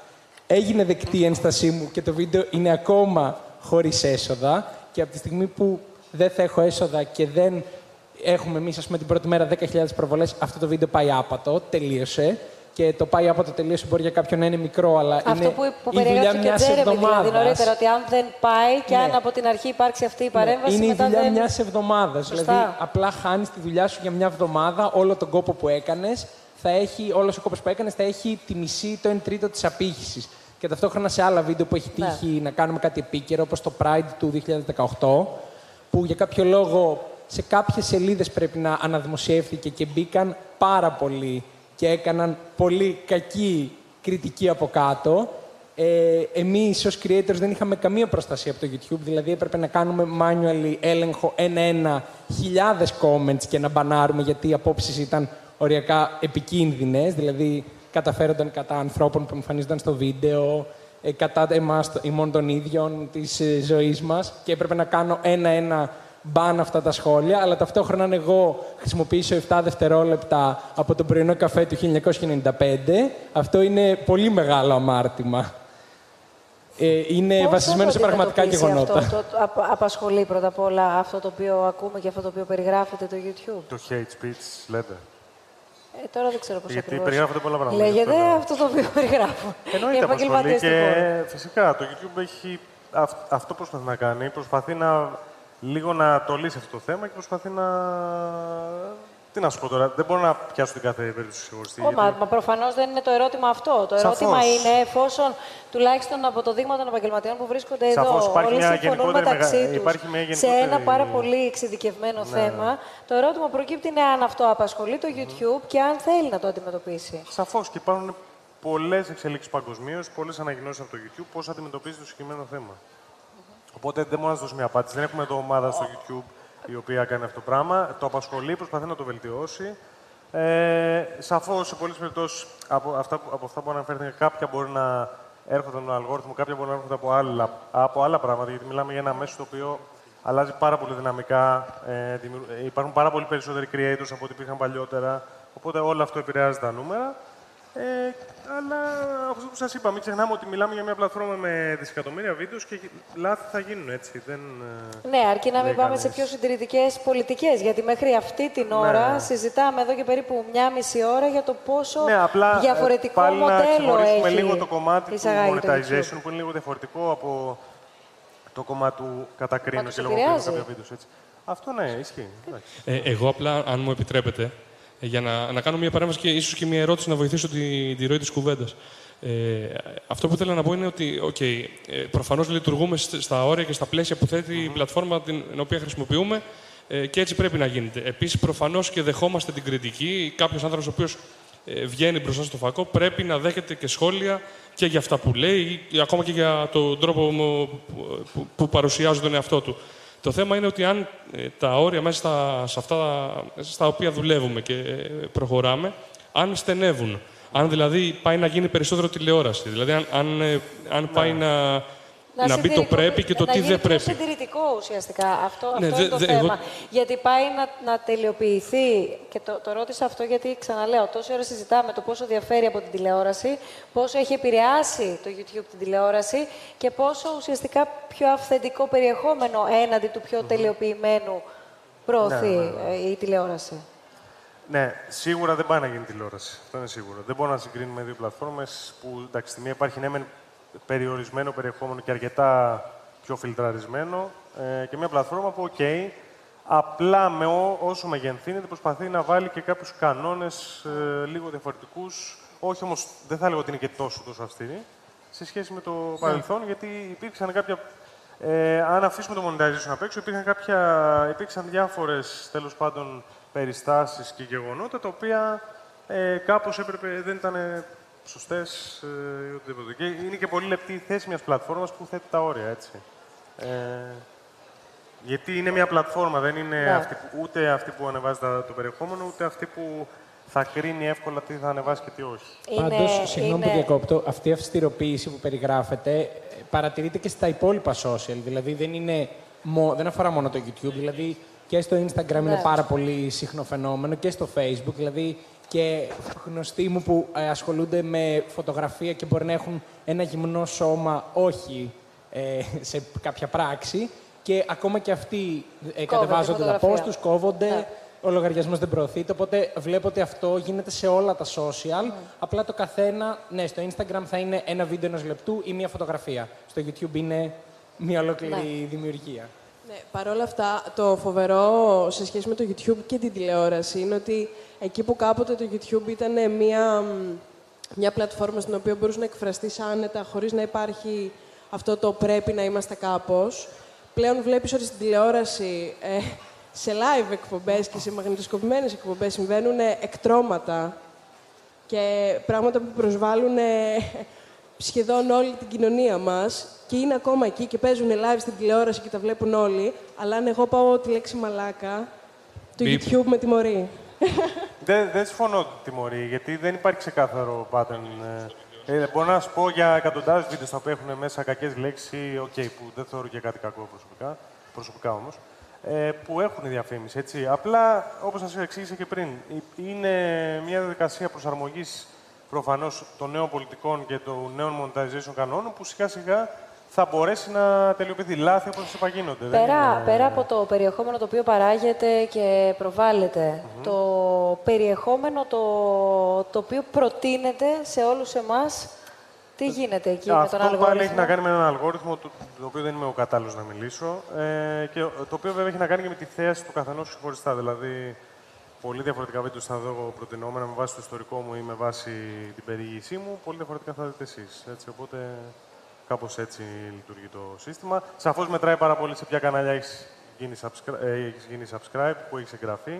Γιατί αυτό δείχνει και ένα, μια ένδειξη ότι σε ενδιαφέρει αυτό το κανάλι. Και στην πρώτη σου σελίδα κυρίω θα δεις ε, βίντεο στα οποία είναι, έχεις γίνει, ε, από κανάλια στα οποία έχεις γίνει, έχεις Ναι, γραφτεί. ή, ή από κανάλια στα οποία έχεις γραφτεί ή, ή παρεμφερεί με αυτά τα οποία παρακολουθείς και σου Παρεμφερεί, δίνει τεστ. ναι, ή κάποια βίντεο στα οποία μπορεί να είναι trending αυτό το καιρό. Υπάρχει Δεν αυτό χρειάζεται το- να το πω εγώ, αλλά ξέρετε ότι εδώ πέρα έχει αναπτυχθεί μια πάρα πολύ ισχυρή αντίθετη γνώμη ως προς το ρόλο ε, και τον τρόπο που ο αλγόριθμος επηρεάζει εμάς ως χρήστες, ως προς αυτό το οποίο βλέπουμε, αν είναι σίγουρα α, κοντινό και παρεμφερές του περιεχομένου που εμείς σε άλλες δεδομένες Ναι, στιγμές έχουμε συλλέξει ή αν εδώ πέρα υπάρχει μία μεθόδευση. Και επιστρέφω και στο κομμάτι της πολιτικής, γιατί εδώ πέρα ε, έχουμε δει και υποστηρικτές να, να λένε ότι η επιρροή και η παρέμβαση είναι τόσο στοχευμένη και στρατηγικά εντάξει. δομημένη, Ναι, ναι. ώστε να επηρεάζει ακόμα και τη συμπεριφορά μας, όχι των Ελλήνων, δεν έχουμε φτάσει ε, σε αυτό το σημείο. Θέλω να πω ότι αυτή η συζήτηση στο εξωτερικό έχει αναπτυχθεί, Ναι. ακόμα και στην επιλογή που θα κάνουμε φτάνοντας στην κάλπη. Καλά, σίγουρα δεν υπάρχει μεθόδευση στο τι, προ, ε, τι περιεχόμενο ε, προτείνεται κτλ. Έτσι. Και ειδικά ε, προφανώς αναφέρεστε στο, στην περίπτωση του Cambridge Analytica και όλο αυτό που Ναι. έγινε με το Facebook. Που εκεί πέρα ήταν πώς χρησιμοποιήθηκαν κάποια δεδομένα, είναι λίγο διαφορετικό το θέμα από αυτό που λέτε, ε, για να Αυτό οδηγεί- υποστηρίζετε εσείς; Ε, όχι, μα άμα έχει δει κάποιος και το documentary... Ε, εκφράζω, θα μου επιτρέψετε να Ναι. εκφράσω τη γνώμη μιας αρκετά σεβαστής, δεν ξέρω αν είναι η πλειοψηφία Ναι, ναι, ή η απλά πλειοψηφία, δεν ξέρω- αλλά μια Ναι. αρκετά σεβαστή μερίδα του κόσμου Μα που δεν πιστεύει είναι- αυτό το δεν είπα πράγμα, όχι. ότι ο αλγόριθμος Αχα. έχει ένα δικό του ρόλο τώρα, Εντάξει, δεν, δεν- είναι δεν ισχύει προσωπική αυτό. μου άποψη. Δεν σας πω, άμα θέλετε να Σας εκφράσω. ρωτώ, μου Ναι. απαντάτε από εκεί πέρα. Α, Ναι, δεν με άφησε να ολοκληρώσω γι' αυτό το. Ολοκληρώστε. Ε, όχι, δεν έχει προσωπική του άποψη ο αλγόριθμος και δεν είναι κάπως αντικειμενικός, θα έλεγα, με βάση. Δεν το ξέρετε τον αλγόριθμο, έτσι οπότε. Ναι. Δεν είναι ότι καθοδηγεί την κοινή γνώμη πάντω. Ωραία. Για Ούτε να, είναι δομημένος έτσι. να ακούσουμε μία συνέντευξη που έχει δώσει στον ε, Θανάση Τρομπούκη, τον ε, δημοσιογράφο και project manager στο IMED, ο Πάνος Λουρίδας. Είναι επικεφαλής στο Εθνικό Δίκτυο Υποδομών Τεχνολογίας, συγκεκριμένα είναι Head of Development στο Εθνικό Δίκτυο Υποδομών Τεχνολογίας και Έρευνας, εκπρόσωπος του ΕΔΙΤΕ στη Γενική Συνέλευση της ΕΛΑΚ και αναπληρωτής καθηγητής στο Τμήμα Διοικητικής Επιστήμης και Τεχνολογίας του Οικονομικού Πανεπιστημίου Αθηνών, ακριβώς για αυτό το οποίο συζητάμε και επαναλαμβάνω ότι δεν αποτελεί προσωπική γνώμη, αλλά μια συζήτηση που έχει ανοίξει και μάλιστα ισχυροποιείται όσο περνά ο, ο χρόνος. Εάν τυχαίνει να βλέπουμε κάτι δεξιά στα προτινόμενα βίντεο ή αν προκύπτει μέσω ενός ε, διαφορετικού τρόπου που ορίζεται καλώς κακώς από τον ε, αλγόριθμο.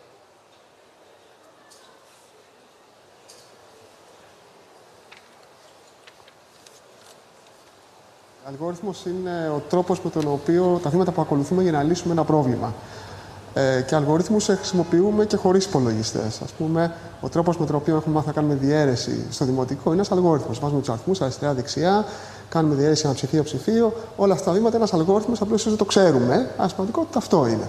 Δεν ξέρουμε ακριβώς πώς λειτουργεί ο αλγόριθμος του YouTube, γιατί αυτό είναι κομμάτι της ε, μυστικής συνταγής της Google. Παρ' όλα αυτά, ξέρουμε κάποια πράγματα, γιατί υπήρχε μια δημοσίευση ε, ακαδημαϊκή που κάποιοι ερευνητές της Google έκαναν πριν από τρία χρόνια, που περιγράφουν πώς δούλευε ο αλγόριθμος τουλάχιστον τότε, το 2016. Ο τρόπος με τον οποίο εμφανίζονται τα προτινόμενα βίντεο λειτουργεί σε δύο βήματα.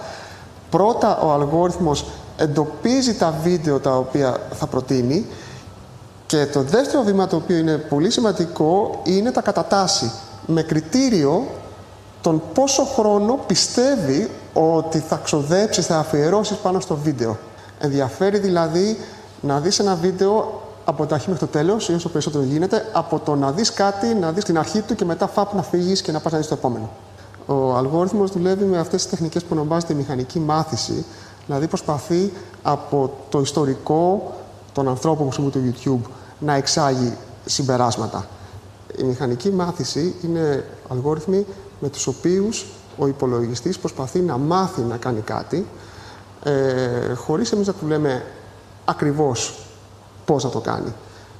Αυτό μοιάζει, ε, για να δώσουμε ένα παράδειγμα πώς λειτουργούν αυτοί οι αλγόριθμοι, ε, να φανταστούμε ότι έχουμε ένα μαθητή, ο οποίος πρέπει να μάθει κάποιο αντικείμενο, κάποιο μάθημα. Και του δίνουμε πολλές ασκήσεις και τις λύσεις τους. Και του λέμε, διάβαζε τις ασκήσεις, να και το λυσάρι, και θεωρούμε ότι αν ο μαθητής κάνει πολλές ασκήσεις, 100 χίλιες, από κάποια στιγμή και μετά θα το πιάσει το νόημα και θα μπορεί να τις λύνει και μόνος του. Αυτή τη διαδικασία προσπαθούμε να την εξομοιώσουμε και στον υπολογιστή. Δίνουμε στον υπολογιστή προβλήματα και λύσεις ε, και Ο υπολογιστής προσπαθεί να καταλάβει σε εισαγωγικά, δεν είναι άνθρωπος βεβαίως, με ποιον τρόπο από το πρόβλημα θα πάει στη λύση. Αυτή τη διαδικασία χρησιμοποιεί και ο αλγόριθμος ε, του, του YouTube. Ε, ουσιαστικά έχουμε το ιστορικό του τι έχουν δει χρήστες ε, και τα δημογραφικά χαρακτηριστικά των χρηστών. Άρα μπορούμε να δούμε με βάση το ιστορικό τι πιστεύουμε ότι ενδιαφέρει και με βάση αυτό να μάθει το σύστημα και να μπορεί να προβλέψει τι θα μας ενδιαφέρει εμείς να κάνουμε μια αναζήτηση. Δεν υπάρχει βέβαια κάτι στον αλγόριθμο του YouTube που να ε, ψάχνει και να βρίσκει από μόνος του βίντεο στα οποία είναι πιο ακραία. Έτσι. Εάν όμως αυτά που εμείς ψάχνουμε και αυτά που ο υπόλοιπος κόσμος ψάχνει και αφιερώνει πιο πολύ χρόνο είναι πιο ακραία, τέτοια πράγματα θα μας δείχνει. Το εάν έχει ο αλγόριθμος ε, τη δύναμη να αλλάξει την ταυτότητα ενός χρήστη, Νομίζω εξαρτάται καταρχήν από τον χρήστη, αν είναι κάποιος άνθρωπος ο οποίος είναι απομονωμένος, ζει σε έναν ε, μικρό κόσμο, δεν έχει ευρύ κοινωνικό περίγυρο.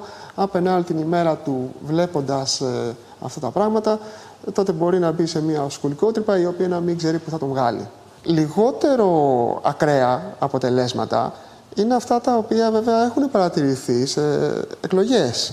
Ότι δεν είναι ανάγκη κάποιος να πάει σε ακραίες θέσεις, Απλά μπορούν αυτές οι πλατφόρμες να του εμφανίζουν συνέχεια σε εισαγωγικά γεγονότα, γιατί δεν είναι απαραίτητο ότι είναι αληθινά, τα οποία επιβεβαιώνουν τις θέσεις του και να μην κοιτάζει ποτέ καμία εναλλακτική θέση. Αυτό νομίζω το είδαμε και στις ΗΠΑ και στο Brexit, ε, που έγιναν στοχευμένες διαφημίσεις ε, στο Facebook, που ξέρουμε ότι πολλές από αυτές τα γεγονότα που αναφέρανε δεν είχαν καμία σχέση με την πραγματικότητα. Αλλά οι χρήστες ήταν πολύ χαρούμενοι που τα βλέπανε, διότι επιβεβαιώνανε τις απόψεις, τις προκαταλήψεις, τις πεπιθήσεις που ήδη είχαν και άρα σκληράνανε τη στάση τους και τις αποφάσεις τους. Κάτι το οποίο ε, εγώ προσωπικά πιστεύω και νομίζω και άλλοι επιστήμονες είναι ότι οι αλγόριθμοι αυτοί θα έπρεπε να δημοσιεύονται με όλες τις λεπτομέρειες για να ξέρουμε πώς ε, δουλεύουν. Ώστε αν ξέρουμε καλά πώς δουλεύουμε, μπορούμε να ξέρουμε καλύτερα τις αδυναμίες τους, να ξέρουμε αν μπορούν να χειραγωγηθούν, ε, να ξέρουμε τυχόν ε, προκαταλήψεις που μπορεί να κρύβουν αυτοί οι αλγόριθμοι στον τρόπο που παίρνουν αποφάσεις. πρέπει δηλαδή οι αλγόριθμοι που χρησιμοποιούμε να είμαστε διαφανείς όπως αυτούς, έτσι, να τους παρουσιάζουμε, να τους δείχνουμε στην επιστημονική κοινότητα και το κοινό να έχει γνώση του με ποιον τρόπο παίρνονται αυτές οι αποφάσεις που επηρεάζουν την καθημερινή του ζωή. Παρουσιάζονται ή δημοσιεύονται οι συγκεκριμένοι νομίζω αριθμοί; Όχι, νομίζω όχι. Είναι κάτι που θα βοηθούσε να, να ξεκαθαρίσει δεν το, δεν τοπίο; Έχω, δεν έχω γνώμη, γιατί μιλάμε για κάποια, κάποιους αλγορίθμους που ας πούμε, δεν θα μιλήσουμε μόνο για το YouTube. Ναι, βέβαια. είναι στους οποίους βασίζονται κάποιες πλατφόρμες, οι οποίες okay, είναι και επιχειρήσεις. Αυτό μετά σημαίνει ότι και εμπορικά δεν ξέρω. Ίσως, σίγουρα στο όλο πλαίσιο κάποια στιγμή θα. Δεν ξέρω, δεν ξέρω, δεν έχω γνώμη. Αλλά πάνω σε αυτό που είπατε πριν, αυτό που, λέει, που είπε εδώ ο κύριος Λουρίδας. Λουρίδας. Η αλήθεια είναι ότι αν οι αλγόριθμοι ε, του YouTube δεν δείξουν σχετικό περιεχόμενο με αυτό που σε ενδιαφέρει, το πιο πιθανό δεν θα δεις το βίντεο και θα, θα φύγεις, έτσι.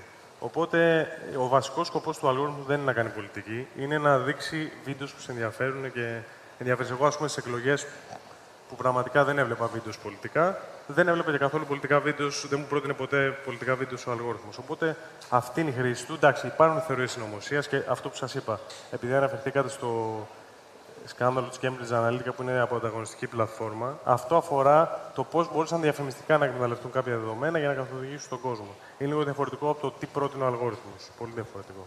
Μάλιστα.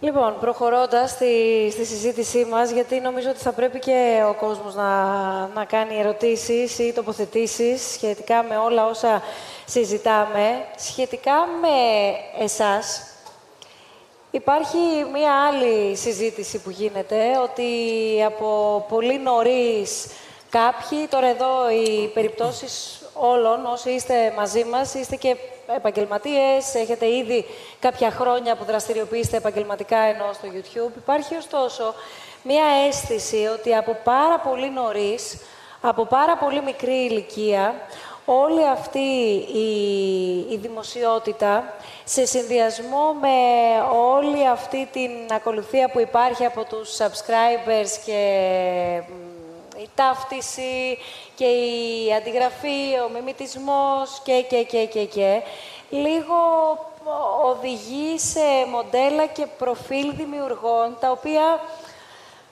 δεν ξέρω πώς να το πω, να το πω έτσι όπως το λέει ο κόσμος, ότι είναι λίγο πιο ψωνισμένοι για την ηλικία τους, είναι λίγο πιο ψωνισμένοι γενικά για κάθε ηλικία. Ότι πώς είναι δυνατόν από τα 18 να έχουν managers. Έχετε managers πρώτα απ' όλα εσείς που δεν είστε 18. Ναι, πιστεύω όλοι. Ή μα όχι manager, ας πούμε, ένα άτομο το οποίο θα σε διαχειρίζεται, αλλά ας πούμε, κάποιον ο οποίος θα σε βοηθάει, ας πούμε, να σου βρίσκει Ωραία, σχολείες, ποιοι να σου κάνει έχετε, ποιοι δεν πλατφόρμα, δεν έχετε, ξέρω. γιατί δεν βλέπω να συμφωνούν όλοι. Όχι, δεν, Managers. δεν θα λέγω ότι έχουμε πολλοί managers. Όχι, δεν Ω, είναι δεν άκουσα. managers. Όχι. Θεωρώ πως οι περισσότεροι YouTubers δεν έχουν managers. Μπορεί να έχουν κάποιον που θα τους τρέχει το εμπορικό τους. Θα τους κλείνει δουλειές, θα τους κλείνει στου πελάτες, θα διαχειρίζεται όλο το εμπορικό. Μπορεί αυτό. Αλλά managers, managers σαν καλλιτέχνες, ας πούμε, σαν τους καλλιτέχνες δεν νομίζω να. Όχι, όχι, όχι. όχι. Να υφίσταται. Δεν νομίζω. Και εγώ δεν, δεν, δεν ξέρω δηλαδή κανένα. Εκτός αν κάνεις, ε, έχεις άλλα άτομα που διοργανώνουν ας πούμε, event ή παραστάσεις που θέλεις να κάνεις, που είναι άλλο κομμάτι όμως.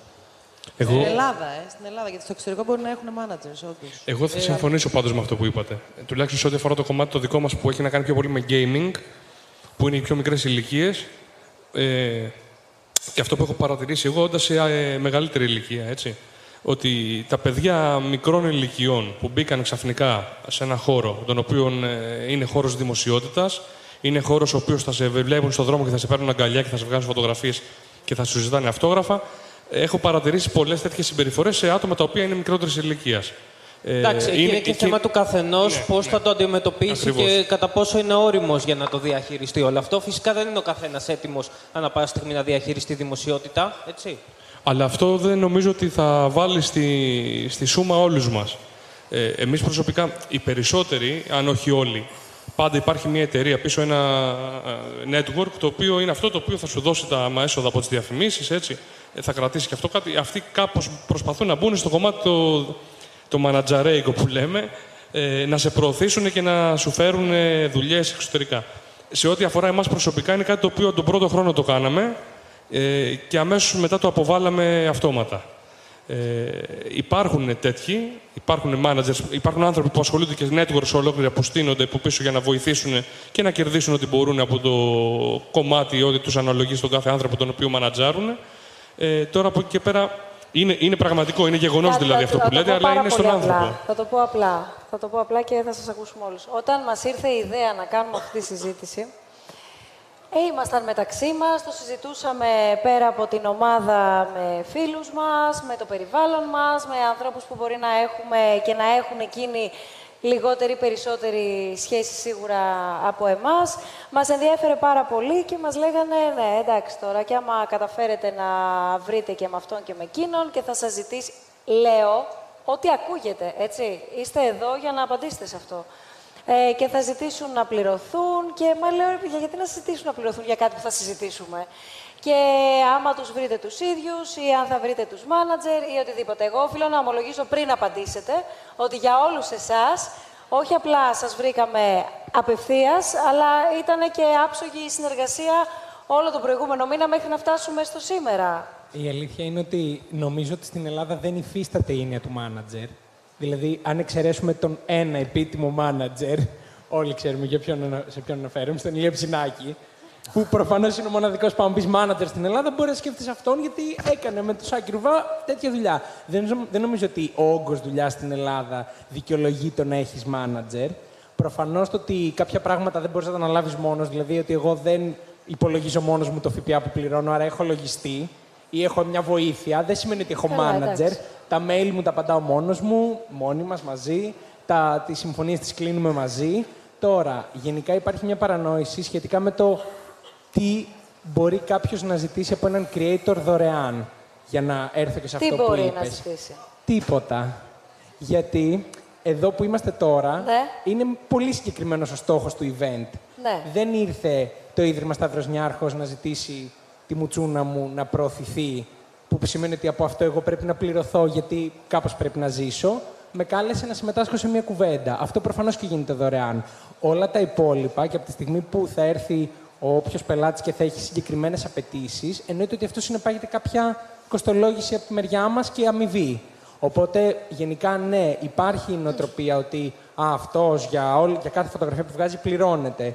Που μεταξύ μας όχι, δεν πληρώνεται για κάθε φωτογραφία που βγάζει, αλλά για κάθε τι που είναι επαγγελματικό και έχει όρους και συμφωνίες, ε, πρέπει να, απο- να συνειδητοποιήσουμε όλοι και το όνομά του ναι, και το πρόσωπό του. Πρέπει να συνειδητοποιήσουμε ότι ναι, πρέπει να πληρώνεται. Γιατί αυτό το βίντεο που θα κάνω εγώ με την εταιρεία για τα μπουκάλια ή το φαγητό θα υπάρχει για πάντα ή μέχρι να επιλέξω εγώ να το κατεβάσω κάπου εκεί έξω και θα διαφημίζει εσένα, εμένα, κάποιον. Άρα εγώ γιατί να το κάνω δωρεάν και εσύ να εισπράττεις από αυτό; Πρέπει να μοιραστούμε τα χρήματα. Θέλω να ακούσω λίγο τον ε, καθημερινή φυσική.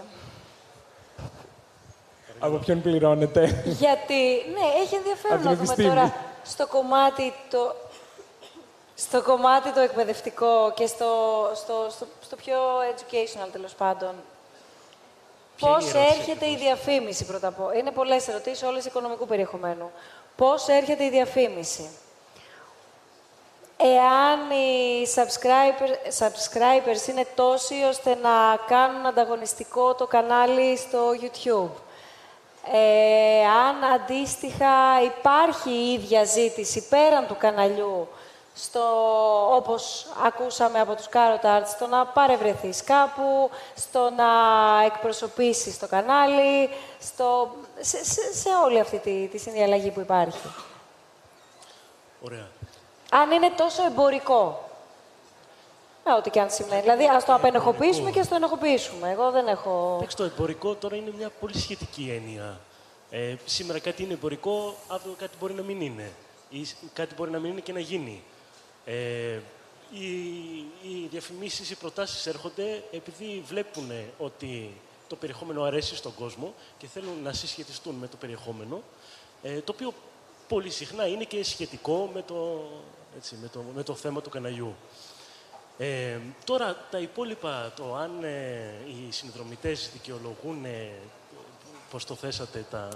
Αν υπάρχει... Μου μιλάτε όλοι στο πληθυντικό πρώτα απ' όλα. Είμαι τόσο μεγάλη για το YouTube. Δεν είστε Αλήθεια καλά, Ποτέ τώρα. δεν είναι αργά. Αλήθεια τώρα. το θυμάμαι αυτό, ότι ποτέ δεν είναι αργά. Το είπα. Εσύ το είπες.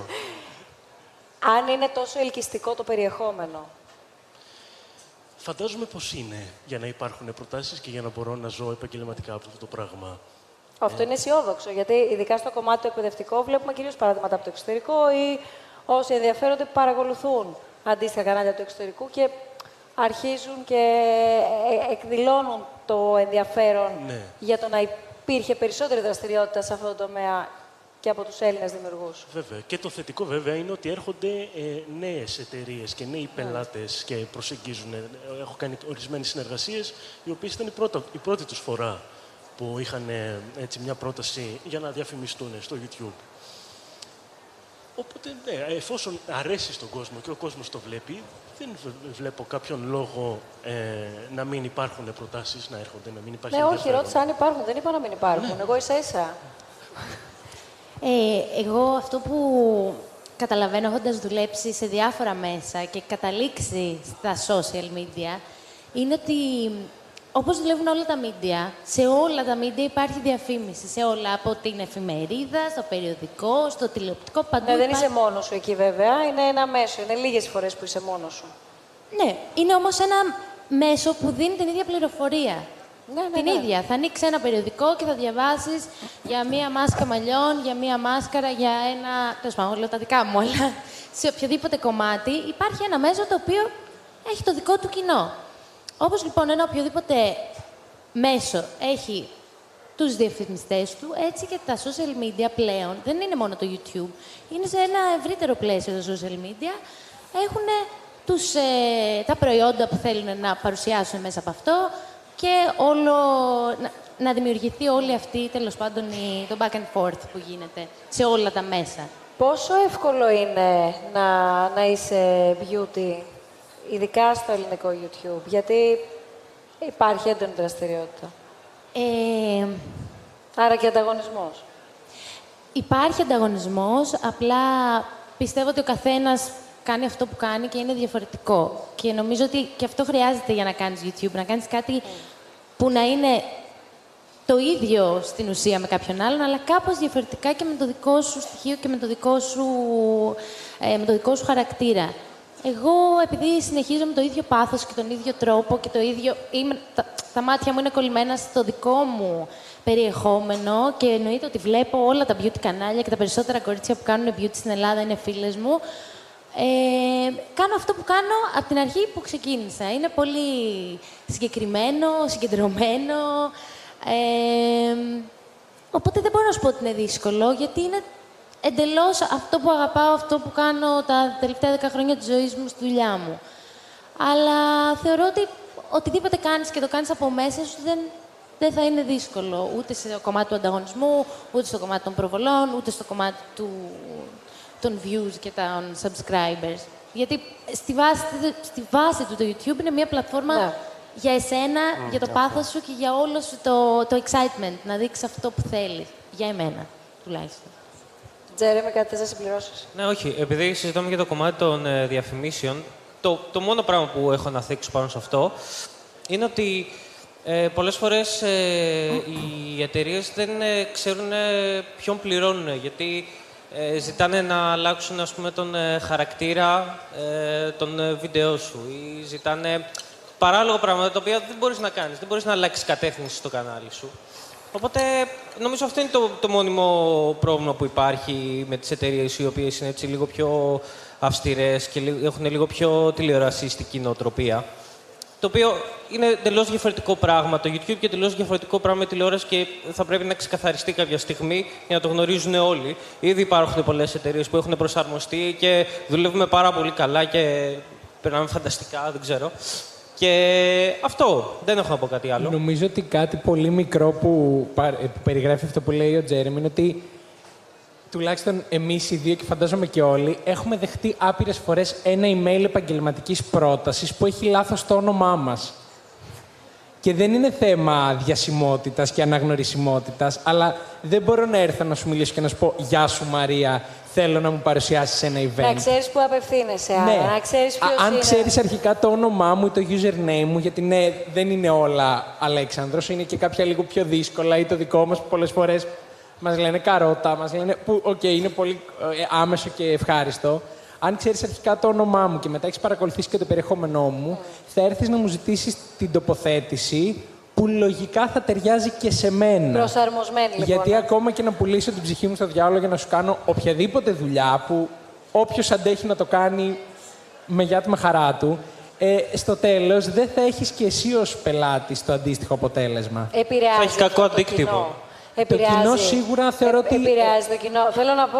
Θεωρώ ότι αντιλαμβάνεται. Όταν, όταν, όταν βλέπει μια συνεχή ε, προβολή ε, προϊόντων Το και κοινό όταν ουσιαστικά βλέπει- είναι- Ανάλογα. Ανάλογα. Όταν είναι βλέπει μια ανάλογα. κακή προβολή προϊόντων, Ναι, ναι, είναι τσινάει. ανάλογα. Ναι, Αλλά νο- αυτό συνήθως προέρχεται από τις εταιρείες και το ότι θέλουν κάτι που έχουν στο μυαλό τους συνηθισμένο από αυτό που γίνεται στην τηλεόραση. Ναι.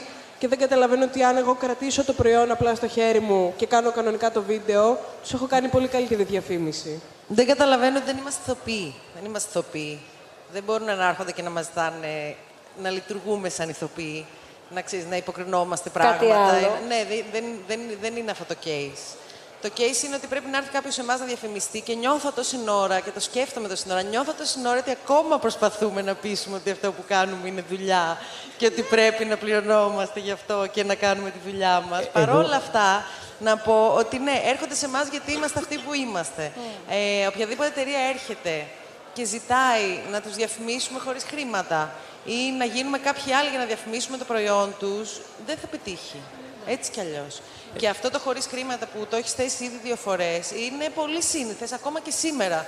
Δηλαδή, εγώ το blogging το ξεκίνησα πριν 7 χρόνια ε, και από τότε μέχρι σήμερα ακόμα έρχονται εταιρείες και μου λένε να σου δώσω ένα κρεβάτι να το διαφημίσεις, να σου δώσω ένα κιλό αλεύρι να το διαφημίσεις; Όχι, δεν θέλω ένα κιλό αλεύρι να το διαφημίσω, γιατί έχω να πληρώσω Για το διευκρίνηση, εύκαμο όπως όλοι οι το, επαγγελματίε, το, το, να διευκρινίσω, το ανέφερα μία φορά και το ανέφερα ως προς το, το feedback που πήραμε σε επίπεδο σχολιασμού Ναι, όταν προετοιμαζόμασταν και σκεφτόμασταν να κάνουμε το θέμα. Ναι, γιατί υπάρχει αυτό και υπάρχει και στα σχόλια μας από χρήστες. Δηλαδή υπάρχουν φορές που χρήστες τσαντίζονται άμα δουν, εκνευρίζονται άμα δουν ένα προϊόν να διαφημίζεται σε, σε μια 20 λεπτή εκπομπή. Α πούμε, εγώ τα προϊόντα διαφημίζω 7 με 20 δευτερόλεπτα. Υπάρχουν χρήστες που τους τσαντίζει, αλλά δεν καταλαβαίνουν ότι αυτό το βίντεο έχει μια παραγωγή από πίσω, έχει τρεις ανθρώπους, έχει έναν μοντέρ, έχει κάποιον που θα κάνει τα social του, έχει Όλη τη τρέξιμο. Είναι- διαδικασία. Ναι, άρα δεν μπορεί να απαιτεί αυτό να το δει και να το δει και χωρίς διαφήμιση και χωρίς να πληρώσει συνδρομή και απλά να κάθεται σπίτι του και να το δει. Δεν γίνεται αυτό. Δεν είναι, δεν είναι βιώσιμο βασικά. Στο πριν, χώρο το πριν δικό σας μας. δώσω το λόγο, δεν θέλω να διακόψω, απλά να ακούσουμε και τον κόσμο. Όσοι θέλετε να, να ρωτήσετε ή να, να σας ακούσουμε, να σας δώσουμε τα μικρόφωνα. Λέω απλά στο χώρο το δικό μας τουλάχιστον. ε, Υπάρχουν αυτοί οι ρομαντικοί ακόμα το YouTube που το ξεκινήσαν να το βλέπουν σαν χόμπι, ε, θέλουν να το συνεχίσουν να το κάνουν σαν χόμπι και θεωρούν ότι όλοι όσοι ε, το κάνουν πρέπει να το κάνουν σαν χόμπι. Ε, Είναι δύσκολο να τους εκπαιδεύσεις, ίσως και είναι κακή λέξη, να τους πείσεις, εν πάση περιπτώσει, ότι ε, μέσα από αυτό, ότι εγώ μπορεί να παίζω ένα game, αλλά μπορείς στην αρχή να διαφημίζω ένα λεπτό κάτι, ένα προϊόν. Μέσα από αυτό θα βοηθηθώ και εγώ και το αδερφός μου και το κανάλι το ίδιο να έχουμε καλύτερο περιεχόμενο στην πορεία. Να πάρουμε μια καλύτερη κάμερα, ένα καλύτερο υπολογιστή, ε, ε, μια καλύτερη gaming καρέκλα, ε, οτιδήποτε.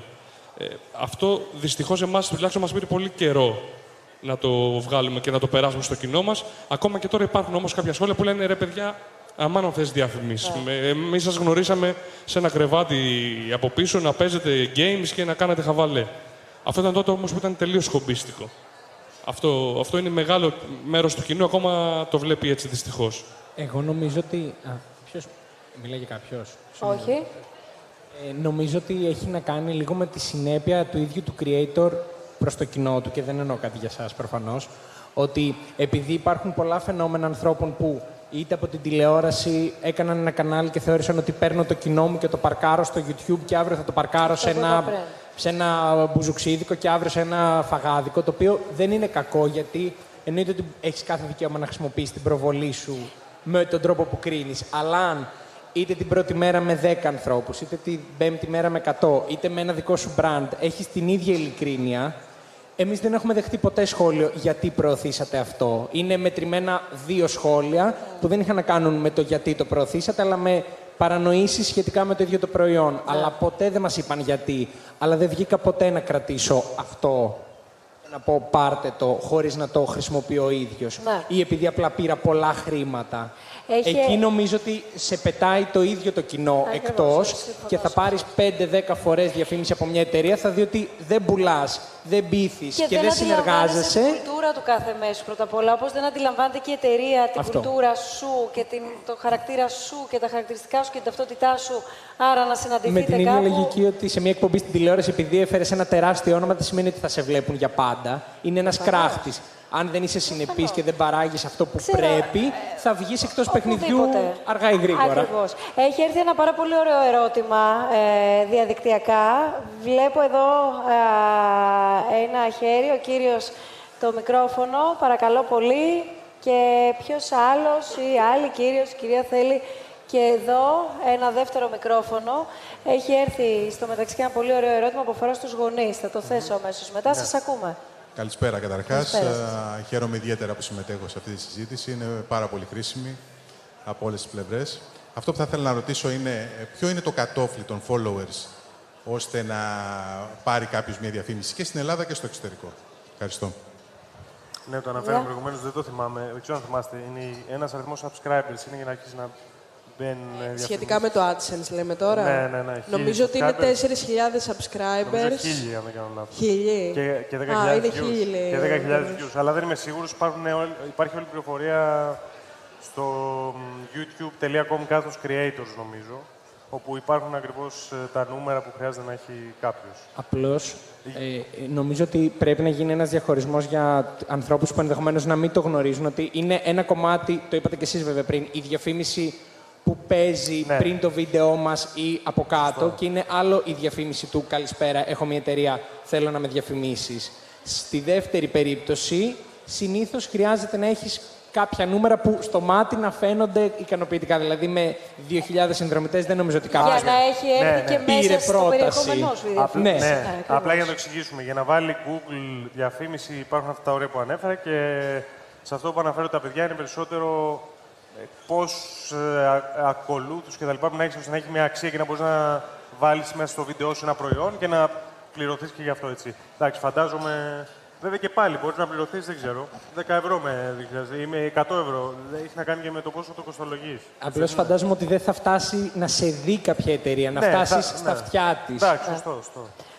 Νομίζω μικρόφωνο; όμως πρέπει να μιλήσουμε και για το τι χρήματα βγαίνουν μέσα από τις διαφημίσεις στην Ελλάδα.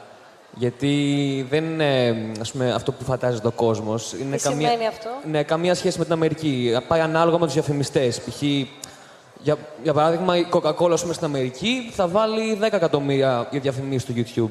Στην Ελλάδα θα βάλει 10 χιλιάρικα. Ε, δεν είναι και η ίδια οικονομία. Τα 10 χιλιάρικα θα μ, δια, διανεμηθούν, δια, Μοιραστούν. Μοιραστούν. διαμηθούν σε όλους τους YouTubers ε, ανάλογα. Είναι ανάλογα με το πόσα λεφτά μπαίνουν μέσα στην πλατφόρμα. Π.χ. στην Ελλά- Ελλάδα, από ό,τι νομίζω, είναι στις χίλιες προβολές γύρω στα 50 λεπτά. Κάτι τέτοιο. Στην Αμερική, αντίστοιχα, είναι γύρω στα 7 δολάρια. Ναι. Οπότε μιλάμε για μια πολύ, μεγάλη διαφορά. Ναι, Σας εντάξει, ακούμε. ανάλογα με τη διαφημιστική Α, αγορά. συγγνώμη, Ηλία. Όχι, ανάλογα με τη διαφημιστική αγορά είναι και αντίστοιχο το ναι. εννοείται. Καλησπέρα σας. Ονομάζομαι Ανέστης Κουγιουμτζίδης. Πριν από 14 μέρες, για πρώτη φορά στη ζωή μου, έκανα ένα κανάλι στο YouTube και έχω ένα μικρό όνειρο να αλλάξω τον κόσμο. Δεν θέλω να πω το όνομα του καναλιού προφανώς, γιατί δεν θεωρώ ότι είναι σωστό. Αλλά θα ήθελα πάρα πολύ από εσάς να μου δώσετε τρεις ουσιαστικές συμβουλές από τις πρώτες ημέρες που εσείς ξεκινήσατε αυτή τη διαδικασία. Αν το κάνεις για, γιατί θες να γίνεις διάσημος, μην το κάνεις.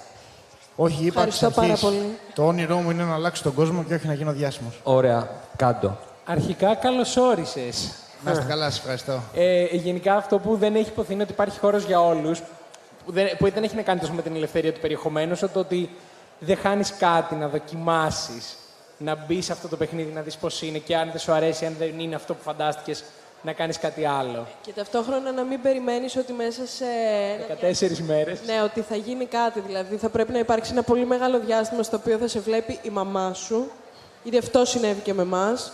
Μέχρι σιγά σιγά να σε ανακαλύψει ο κόσμος, εάν αυτό που κάνεις το κάνεις με όμορφο τρόπο και έχεις όντως κάτι να πεις φυσικά.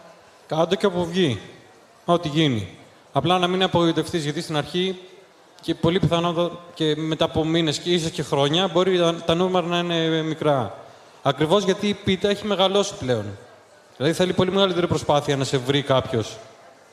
Καλή αρχή παρόλα αυτά. Ευχαριστώ πάρα πολύ. Θα σταθώ σε κάτι που είπε, δεν θυμάμαι ποιος το είπε, συγγνώμη τώρα.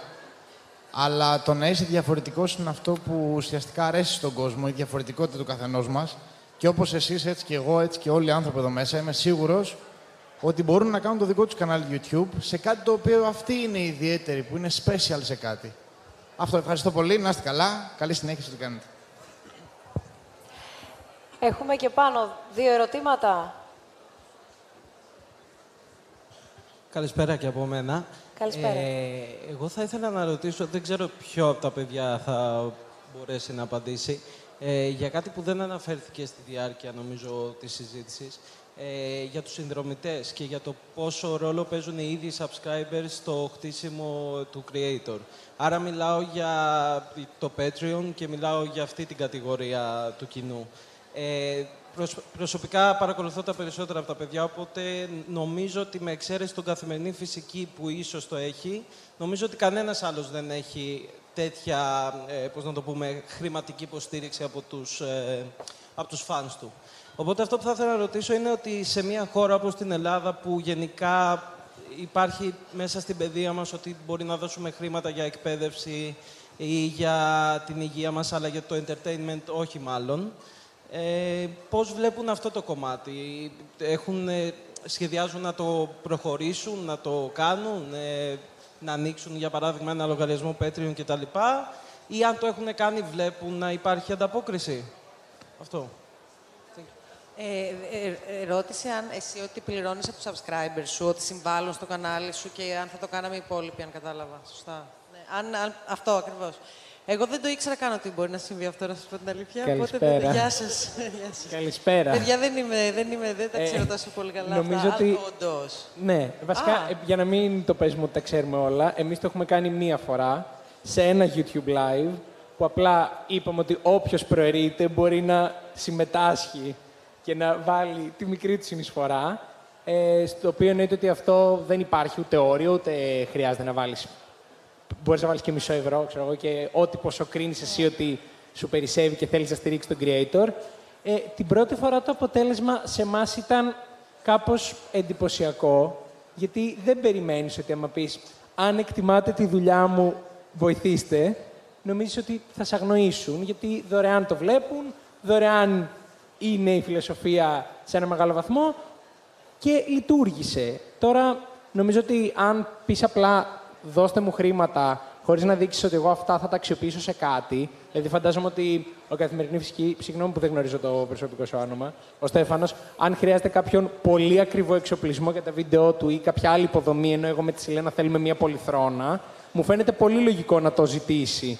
Απλά όντως στην Ελλάδα είτε είναι θέατρο είτε είναι μια πλατφόρμα σαν το Netflix, σαν το YouTube, δυσκολευόμαστε να πούμε θα πληρώσω. Μάλλον θα πούμε έχεις τους κωδικούς να μπω κι εγώ. Ναι, Που απλά, ε, συνηθίζεται. Οπότε γενικά η αλήθεια είναι ότι δεν θα βρεις μεγάλη ε, εν- υποστήριξη, αλλά πάντα υπάρχουν άνθρωποι που θα στηρίζουν και όχι μόνο οικονομικά.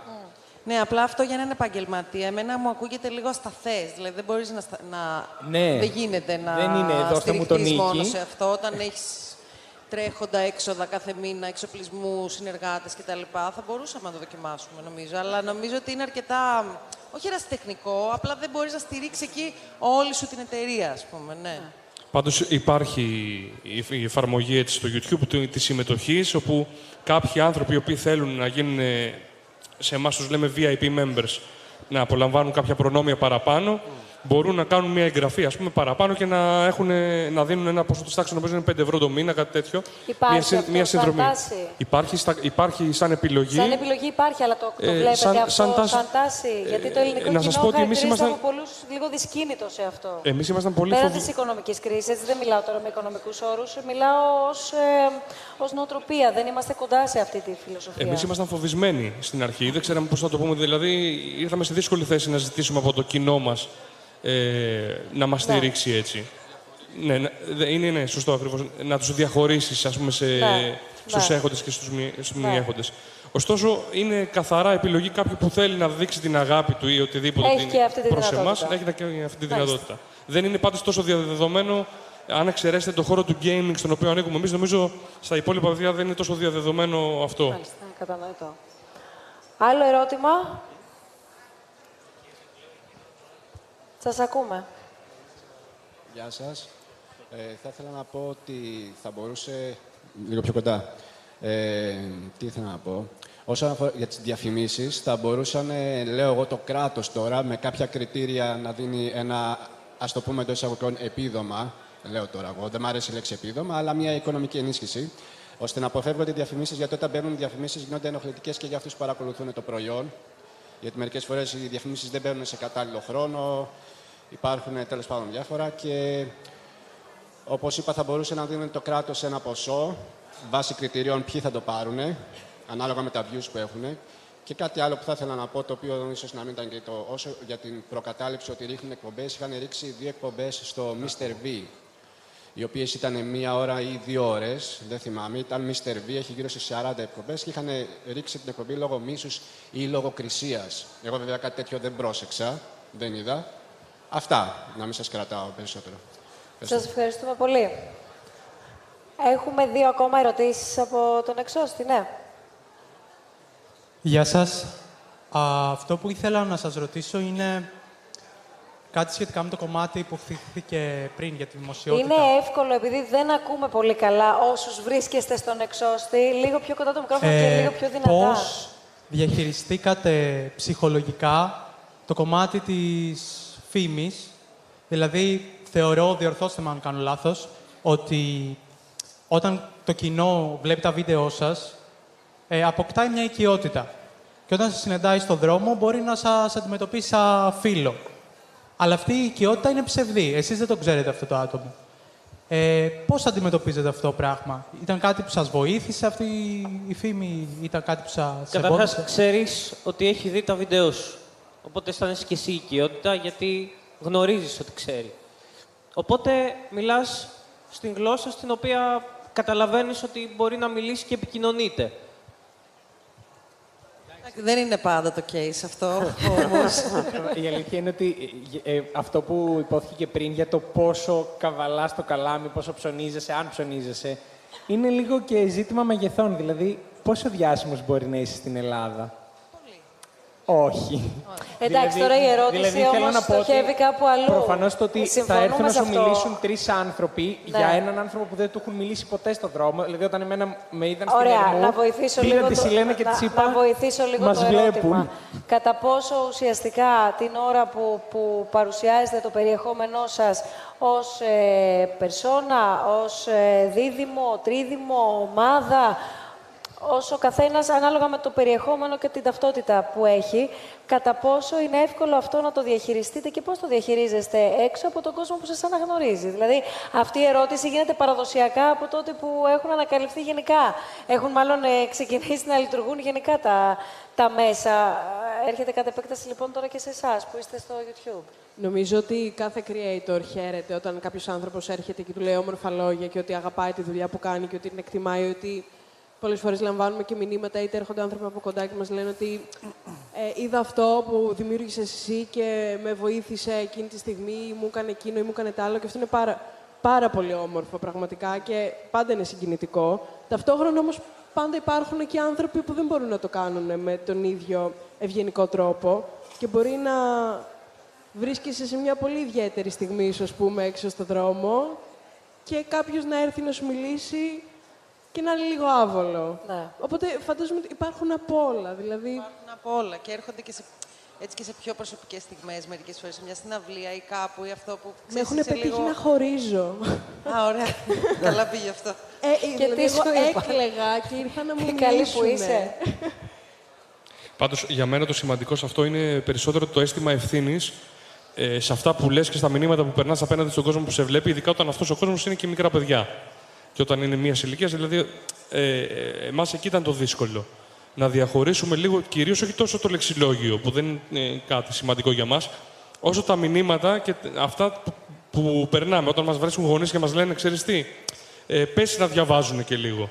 Πες τους να βγαίνουν και λίγο, να παίζουν μπάλα έξω. Μην είναι όλη μέρα μπροστά σε έναν υπολογιστή. Το λες. Ε, όταν άρχ- αρχίσαμε να παίρνουμε τέτοια μηνύματα, αρχίσαμε να βλέπουμε και λίγο διαφορετικά το, το τι.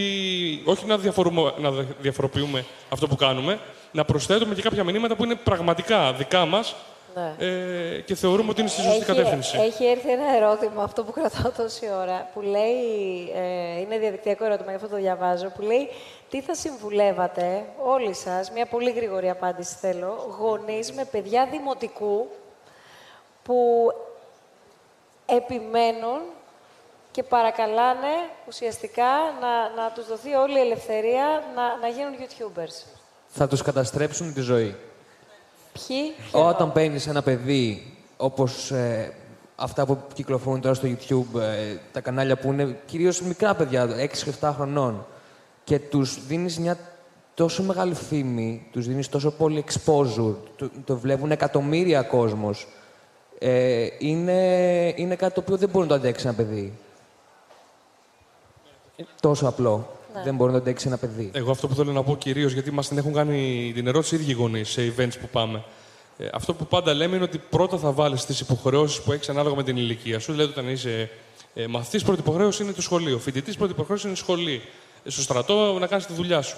Ε, πάντα ο- οθούμε τον κόσμο σε αυτό, τα μικρά παιδιά σε αυτό, να κάνουν τη δουλειά που είναι να κάνουν. Άλλωστε και εμείς, ε, όλοι, από ό,τι καταλαβαίνω εδώ, κάποια σχολή βγάλαμε, κάτι σπουδάσαμε. Αυτό μας βοήθησε ίσως να κλείσουμε μια καλύτερη συμφωνία ε, ε, με μια εταιρεία που θέλει να διαφημιστεί, να εκφέρουμε έναν πιο όμορφο λόγο.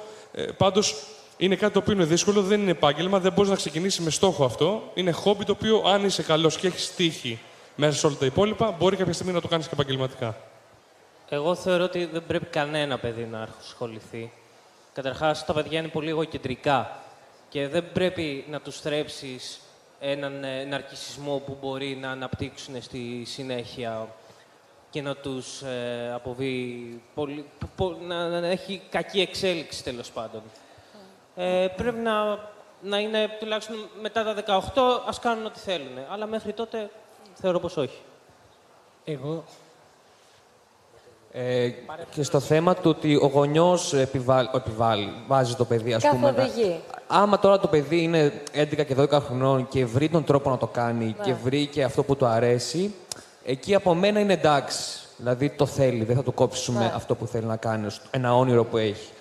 Εγώ Αλλά ως σ- γονιός, εγώ ως γονιός θα προσπαθούσα να πω στο παιδί μου ότι κάθε ηλικία έχει τη δική της ομορφιά.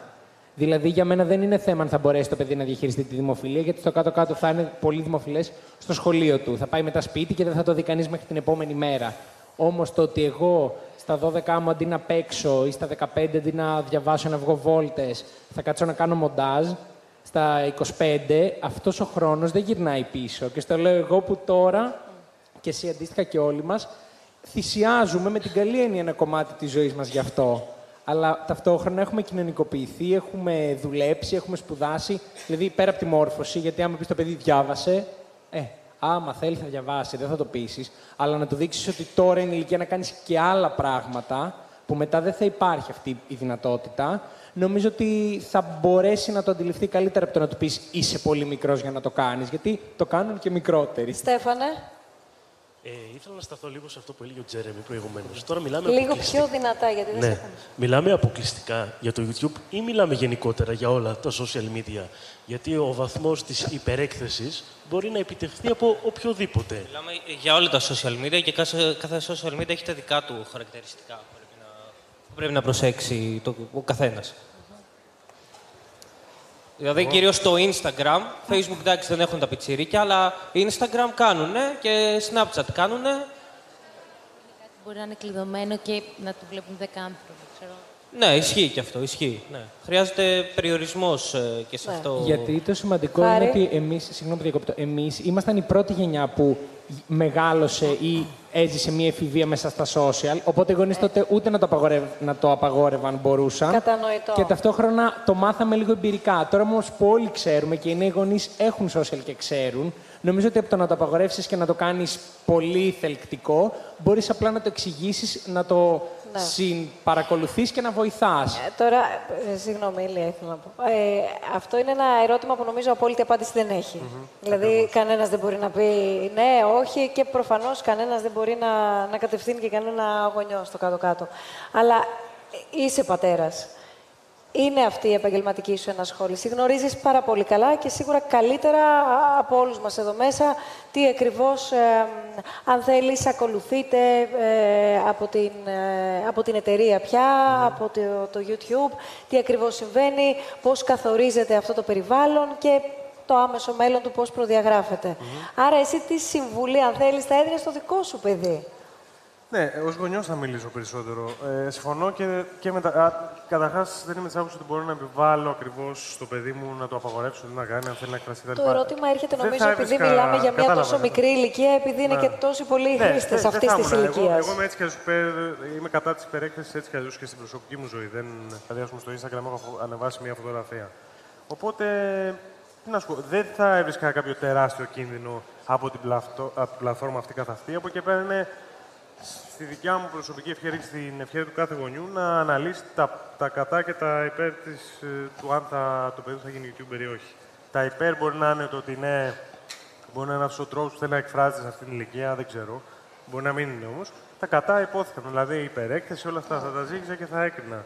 Είναι μια γενικότερη συζήτηση γιατί νομίζω ότι τα παιδιά μας, ε, ακόμη και από όλους που βρισκόμαστε εδώ, μεγαλώνουν με ένα πολύ διαφορετικό τρόπο. Δηλαδή είναι από απ το, απ' το, να πω, απ' το πρώτο έτος της ηλικίας τους είναι απόλυτα συνδεδεμένα με το ίντερνετ, με το social. Εγώ πιστεύω ότι η γενιά των παιδιών μας θα είναι και πιο ψύχρεμη γύρω από αυτό το κομμάτι. Δηλαδή, Αυτό είναι πολύ ενδιαφέρον που λες. Το πιστεύω, γιατί έχουν μεγαλώσει σε αυτό. Ε, υπάρχουν πάρα πολλοί γονείς ε, που προσπαθούν να ή να συνεννοηθούν ή να εξηγήσουν λίγο πώς τα παιδιά τους αποκωδικοποιούν πράγματα και έρχεται και καταλήγει σε κάθε σχόλιο η εξής φράση «οι millennials». Οι millennials. όλα έτσι τα εξηγούν, όλα έτσι και όλα είναι μέσα στο ίντερνετ και όλο αυτό έτσι μεταφράζεται και άρα έτσι αντιδρούν, είναι πιο παθητικοί, ζουν περισσότερο από αυτό που βλέπουν παρά από αυτό που συμβαίνει πραγματικά στη ζωή τους. Ε, Είναι ενδιαφέρον που δεν... ε, ε, δε- δεν, δεν, πώς θα το πω, δεν βλέπω να κυριαρχεί, αν θέλεις, όσο και αν είναι άγνωστη, γιατί καταλαβαίνω ότι είναι και άγνωστη για, για, για, για ολόκληρες γενιές. Αυτή η νέα γενιά που είναι, η προηγούμενη δηλαδή γενιά, ε, που, που έχει έρθει τόσο πολύ καλά μέσα στον κόσμο του διαδικτύου, θα φέρει κάτι εντελώς καινούριο. Ναι, εντάξει. Ε, θα φέρει, ε, για μένα είναι πολύπλοκο το θέμα, γιατί η νέα γενιά θα μεγαλώσει μέσα σε αυτόν τον κόσμο του machine learning που υπόθηκε στο βίντεο, Ναι. στο virtual reality, σε όλα αυτά τα social media που ήδη υπάρχουν. Και νομίζω ότι επίσης μεγαλώνει σε μια, όπως και εμείς τώρα τη ζούμε αυτή την εποχή της υπερπληροφόρησης, με το πάτημα ενός κουμπιού έχεις ό,τι πληροφορία θες Ναι. στο χέρι σου. Οπότε νομίζω ότι η περισσότερη συζήτηση είναι κατά πόσο θα μάθουν αυτά τα παιδιά να διαχειρίζονται όλο αυτό το πράγμα.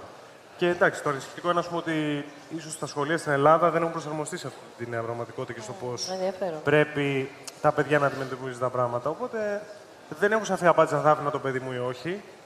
Ε, γιατί δεν εξαρτάται και μόνο από μένα. Επειδή εντάξει, το βλέπω και τώρα πράγματα που δεν θέλω να κάνει το παιδί μου, πώς να τα κάνει. Πρέπει απλά να μάθω στο παιδί μου να διαχειρίζεται καλύτερα αυτές τις καταστάσεις και να το εξηγήσω όντω τα, τα υπέρ και τα κατά. Αν με ρωτούσε, δεν θα ήθελα, αλλά είμαι ειλικρινής. Αλλά τι να κάνω, άμα θέλει και είναι ο τρόπος που εκφράζεται, πρέπει κάπου να βρω τον τρόπο μέσα από αυτόν να τον προστατέψω άμα, ε, από τους κινδύνους. Δεν... Έχουμε ένα ακόμα ερώτημα. Τελευταίο. Ε, ναι, καλησπέρα σας. Καλησπέρα σας. Ε, όσον αφορά τις οικονομικές απολαβές... Λίγο πιο επειδή- δυνατά, παρακαλώ. Όσον αφορά τις οικονομικές απολαβές, επειδή δεν δόθηκε ακριβές νούμερο σαφές, ε, θα ήθελα να ρωτήσω αν κάποιος μπορεί αμυγός να βιοποριστεί από τις ε, διαφημίσεις του YouTube ή χρειάζεται απαραίτητα τοποθέτηση προϊόντος στην Ελλάδα. Για την Ελλάδα αναφέρομαι. 0,5 50 λεπτά στα 1000 views. Υπολόγισε, πες ότι πετυχαίνεις να, βγάζεις, να έχεις ένα εκατομμύριο προβολές το μήνα. Αυτό πάμε στα 500 ευρώ. Πλην, πλην το 40 κάτι της εκατό που χρησιμοποιεί AdBlock, επειδή είμαστε Ελλάδα και ο- κανείς δεν θέλει να βλέπει διαφημίσεις. Οπότε πάμε στα 250 ευρώ. Και άντε τώρα εσύ να έχεις 4 εκατομμύρια προβολές κάθε μήνα για να βγάλεις έναν μισθό ο οποίος δεν σου βγαίνει ούτε καν για τα ρεύματα που έκαψες για το μοντάζ, ας πούμε. Ε, γεια σας και από μένα. Είναι λίγο άσχετη η ερώτηση με αυτά που έχουμε πει ως τώρα. Ε, σχετίζεται με το YouTube σε σχέση με τη τηλεόραση. Και αυτό που στην ουσία θέλω να ρωτήσω είναι το εξής. Ε, τελευταία έχω παρατηρήσει ότι τείνουν σε εκπομπές να καλούν κόσμο από το ίντερνετ, από το YouTube συγκεκριμένα. Και θέλω να ρωτήσω πώς το βλέπετε εσείς αυτό, ότι αχ τι ωραία, αναγνωρίζετε την προσπάθειά μας και α- μας αποδέχεται αυτό το μέσο ή ότι πάνε να κλέψουν εντός εισαγωγικών λίγο από το κοινό μας στην προσπάθεια να απευθυνθούν σε πιο νεανικά κοινά; Πολύ ωραία ερώτηση. Εγώ, Πολύ εγώ θα ωραία σας πω κάτι που είναι και χιουμοριστικό κάπως. Ε, κάναμε μία διαφήμιση για ένα τοπικό μέσο, τη- μία, ε, ε, ε, πες το, ε, μία εκπομπή τηλεοπτικής στο, στο Βόλο. Κάναμε μία διαφήμιση. Και το είδε η γιαγιά μας και λέει, α, σας είδα λέει, στην τηλεόραση.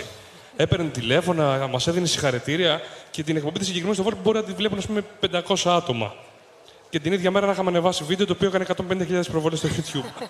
ναι, ε, κάπως έτσι είναι. Ε, ε, όσο φθήνει νομίζω η τηλεόραση ε, και βλέπει ότι κάποια άτομα όντως ε, είναι ανερχόμενοι στο χώρο του YouTube και ξέρει ότι έχουν ακολούθους φανατικούς που όπου και αν- όπου και αν πάνε θα τους δούνε, νομίζω ότι θα συνεχίσει να το κάνει. Δεν ξέρω αν είναι θέμα φόβου και ανταγωνισμού δηλαδή, ε, αλλά είμαι σίγουρος ότι το κυνηγάει να πιάσει τα, τα ονόματα, ας πούμε, τα, τα διάσημα, που θα ακολουθήσουν και όλοι οι υπόλοιποι και θα ανεβάσουν αντίστοιχα τα νούμερα. Κάπως έτσι το βλέπω εγώ. Ναι, και είναι, είναι συγγνώμη. Εξαρτάται σε ποια εκπομπή πηγαίνεις πρώτον. Ε, δεν μπορείς να ξέρεις πώς το αντιμετωπίζουν ε, οι αρχισυντάκτες και τι ερωτήματα θα θέσουν στον ε, εκάστοτε που θα πάει στην, τη- στην τηλεόραση. Τις περισσότερες φορές το εξετάζουν πολύ επιφανειακά το θέμα, πράγμα κουραστικό, που δεν μ' αρέσει. Ε, γι' αυτό και πολλές φορές έχω επιλέξει να μην πάω κιόλας, γιατί δεν έχει και νόημα.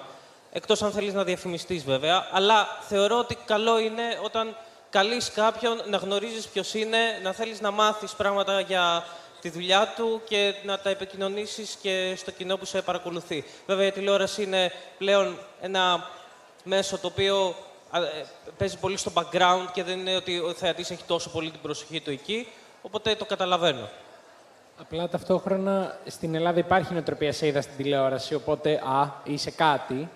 Ε, και δεύτερον, νομίζω ότι όσο και να προσπαθήσουν να εκμεταλλευτούν τη δυναμική κάποιου, ε, μπορεί αυτό μόνο ως πρόθεση να το αντιληφθείς. Δηλαδή το ότι νομίζει ο άλλος ότι θα πάρει κάτι από σένα, αλλά ταυτόχρονα βίντεο εσένα πίσω σου την ώρα που εμφανίζεσαι ή αφού παίξει η συνέντευξή σου να πούν μία κουβέντα, δεν θα πούν. Οπότε πρακτικά δεν εκμεταλλεύονται τίποτα γιατί δεν ξέρουν να το κάνουν ή γιατί θεωρούν ότι το κάνουν, αλλά το κάνουν με λάθος τρόπο. Οπότε πρακτικά νομίζω ότι καταλήγει λίγο στο κενό.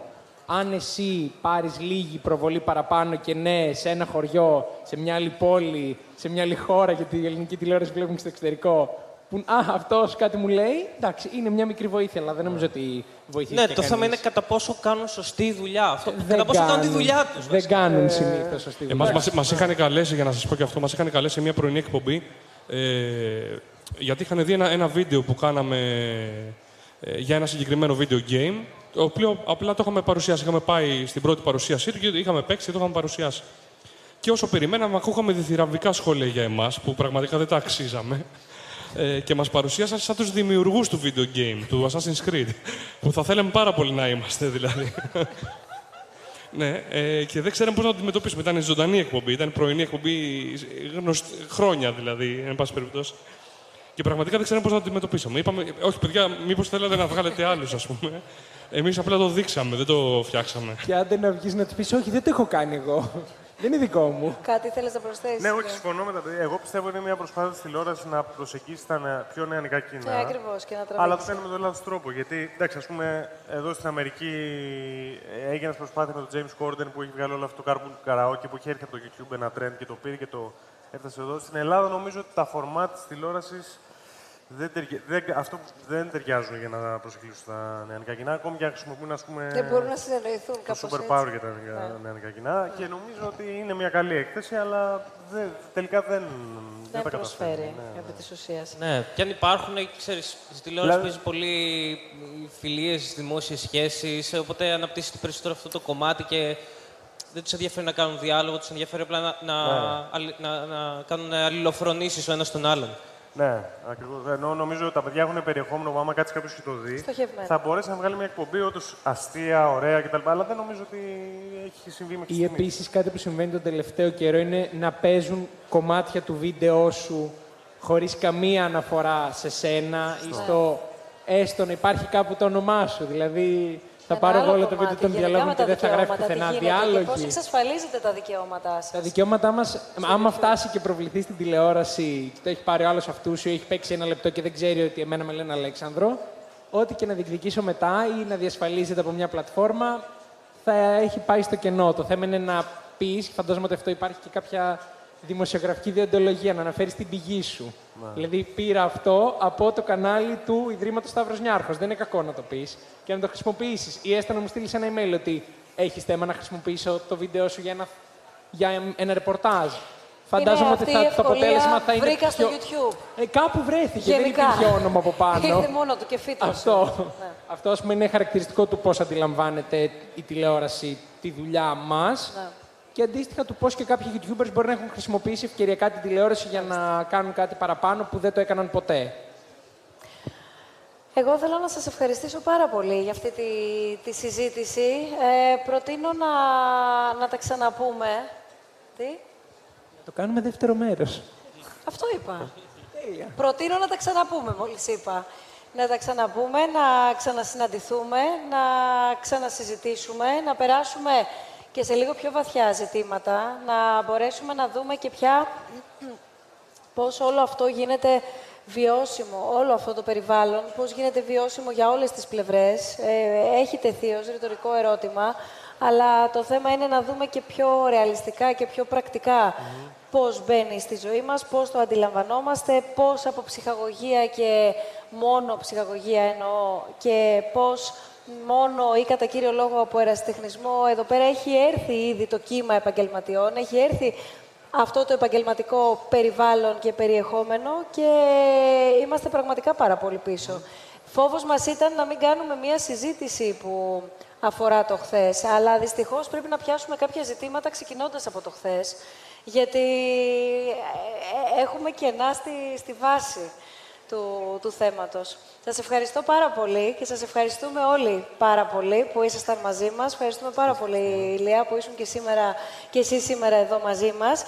Θέλω να πω μόνο ότι το επόμενο ραντεβού μας που δίνουμε, που ουσιαστικά είναι και το άνοιγμα και η υποδοχή του 2020, είναι με ένα άλλο θέμα, τελείως διαφορετικό, το οποίο όμως προμοτάρεται πάρα πολύ με πάρα πολλούς τρόπους και με πάρα πολλές ατζέντες και με πάρα πολλούς τρόπους. Είναι όμως μια πραγματικότητα εξίσου που θα πρέπει επίσης να τη δούμε σε βάθος και όχι μόνο επικοινωνιακά και επιδερμικά.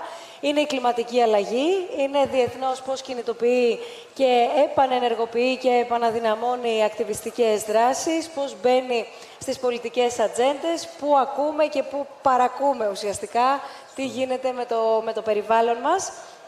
Μας έχετε πετύχει και σε γενέθλια όμως, ναι. εσείς, γιατί κλείνουμε τα δύο χρόνια οι, οι διάλογοι, που κάθε μήνα τα λέμε και συναντιόμαστε μαζί με όλο τον κόσμο που είναι, όπως για παράδειγμα σήμερα εδώ μαζί μας, ή διαδικτυακά, στο YouTube, με όσους συναντιόμαστε. Δεν είμαστε μόνο στο YouTube. Εντάξει, το Εντάξει, είμαστε και στο YouTube και στα social media και στο κάθε περιβάλλον, όπου και εκεί σπάζοντας ουσιαστικά τα όρια και το ποιος μπορεί ή δεν μπορεί να είναι τη σωστή ώρα στο κατάλληλο μέρος φυσική παρουσία, ουσιαστικά δεν στερείται του δικαιώματος όχι μόνο να μας παρακολουθήσει, κυρίως να τον ακούσουμε, να συζητήσουμε μαζί του και να μπορέσουμε όλοι μας και εμείς με τη δική μας σειρά να χτίσουμε την κοινότητα των, ε, των διαλόγων.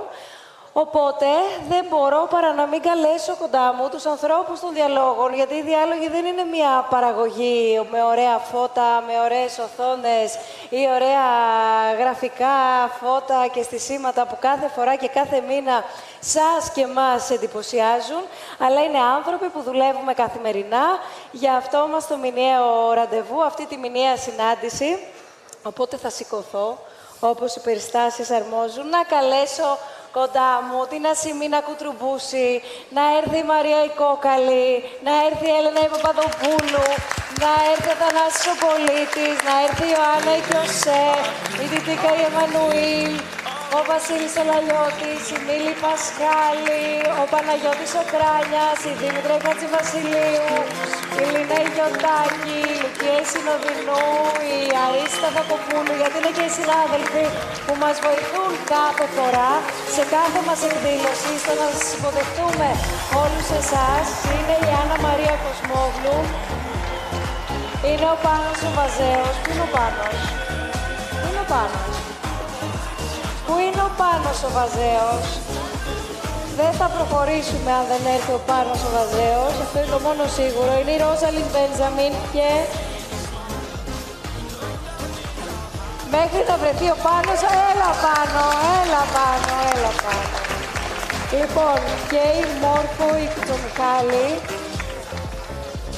γιατί είναι όλοι οι άνθρωποι και άλλοι τόσοι που μαζί με εσάς και θέλω να έρθετε και εσείς, όσοι θέλετε από εσάς, να έρθετε μαζί μας, να σβήσουμε τα κεράκια μας και εσείς.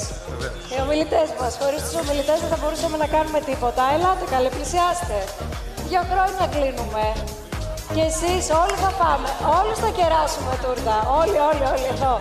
Ο, ο άνθρωπος των οικονομικών. Αν φοράμε όλοι, καλά είμαστε. λοιπόν, να είμαστε καλά, να είμαστε μαζί κάθε μήνα και του χρόνου και να είμαστε χαμογελαστοί, γεμάτοι, δημιουργικοί και πάντα σε διάλογο.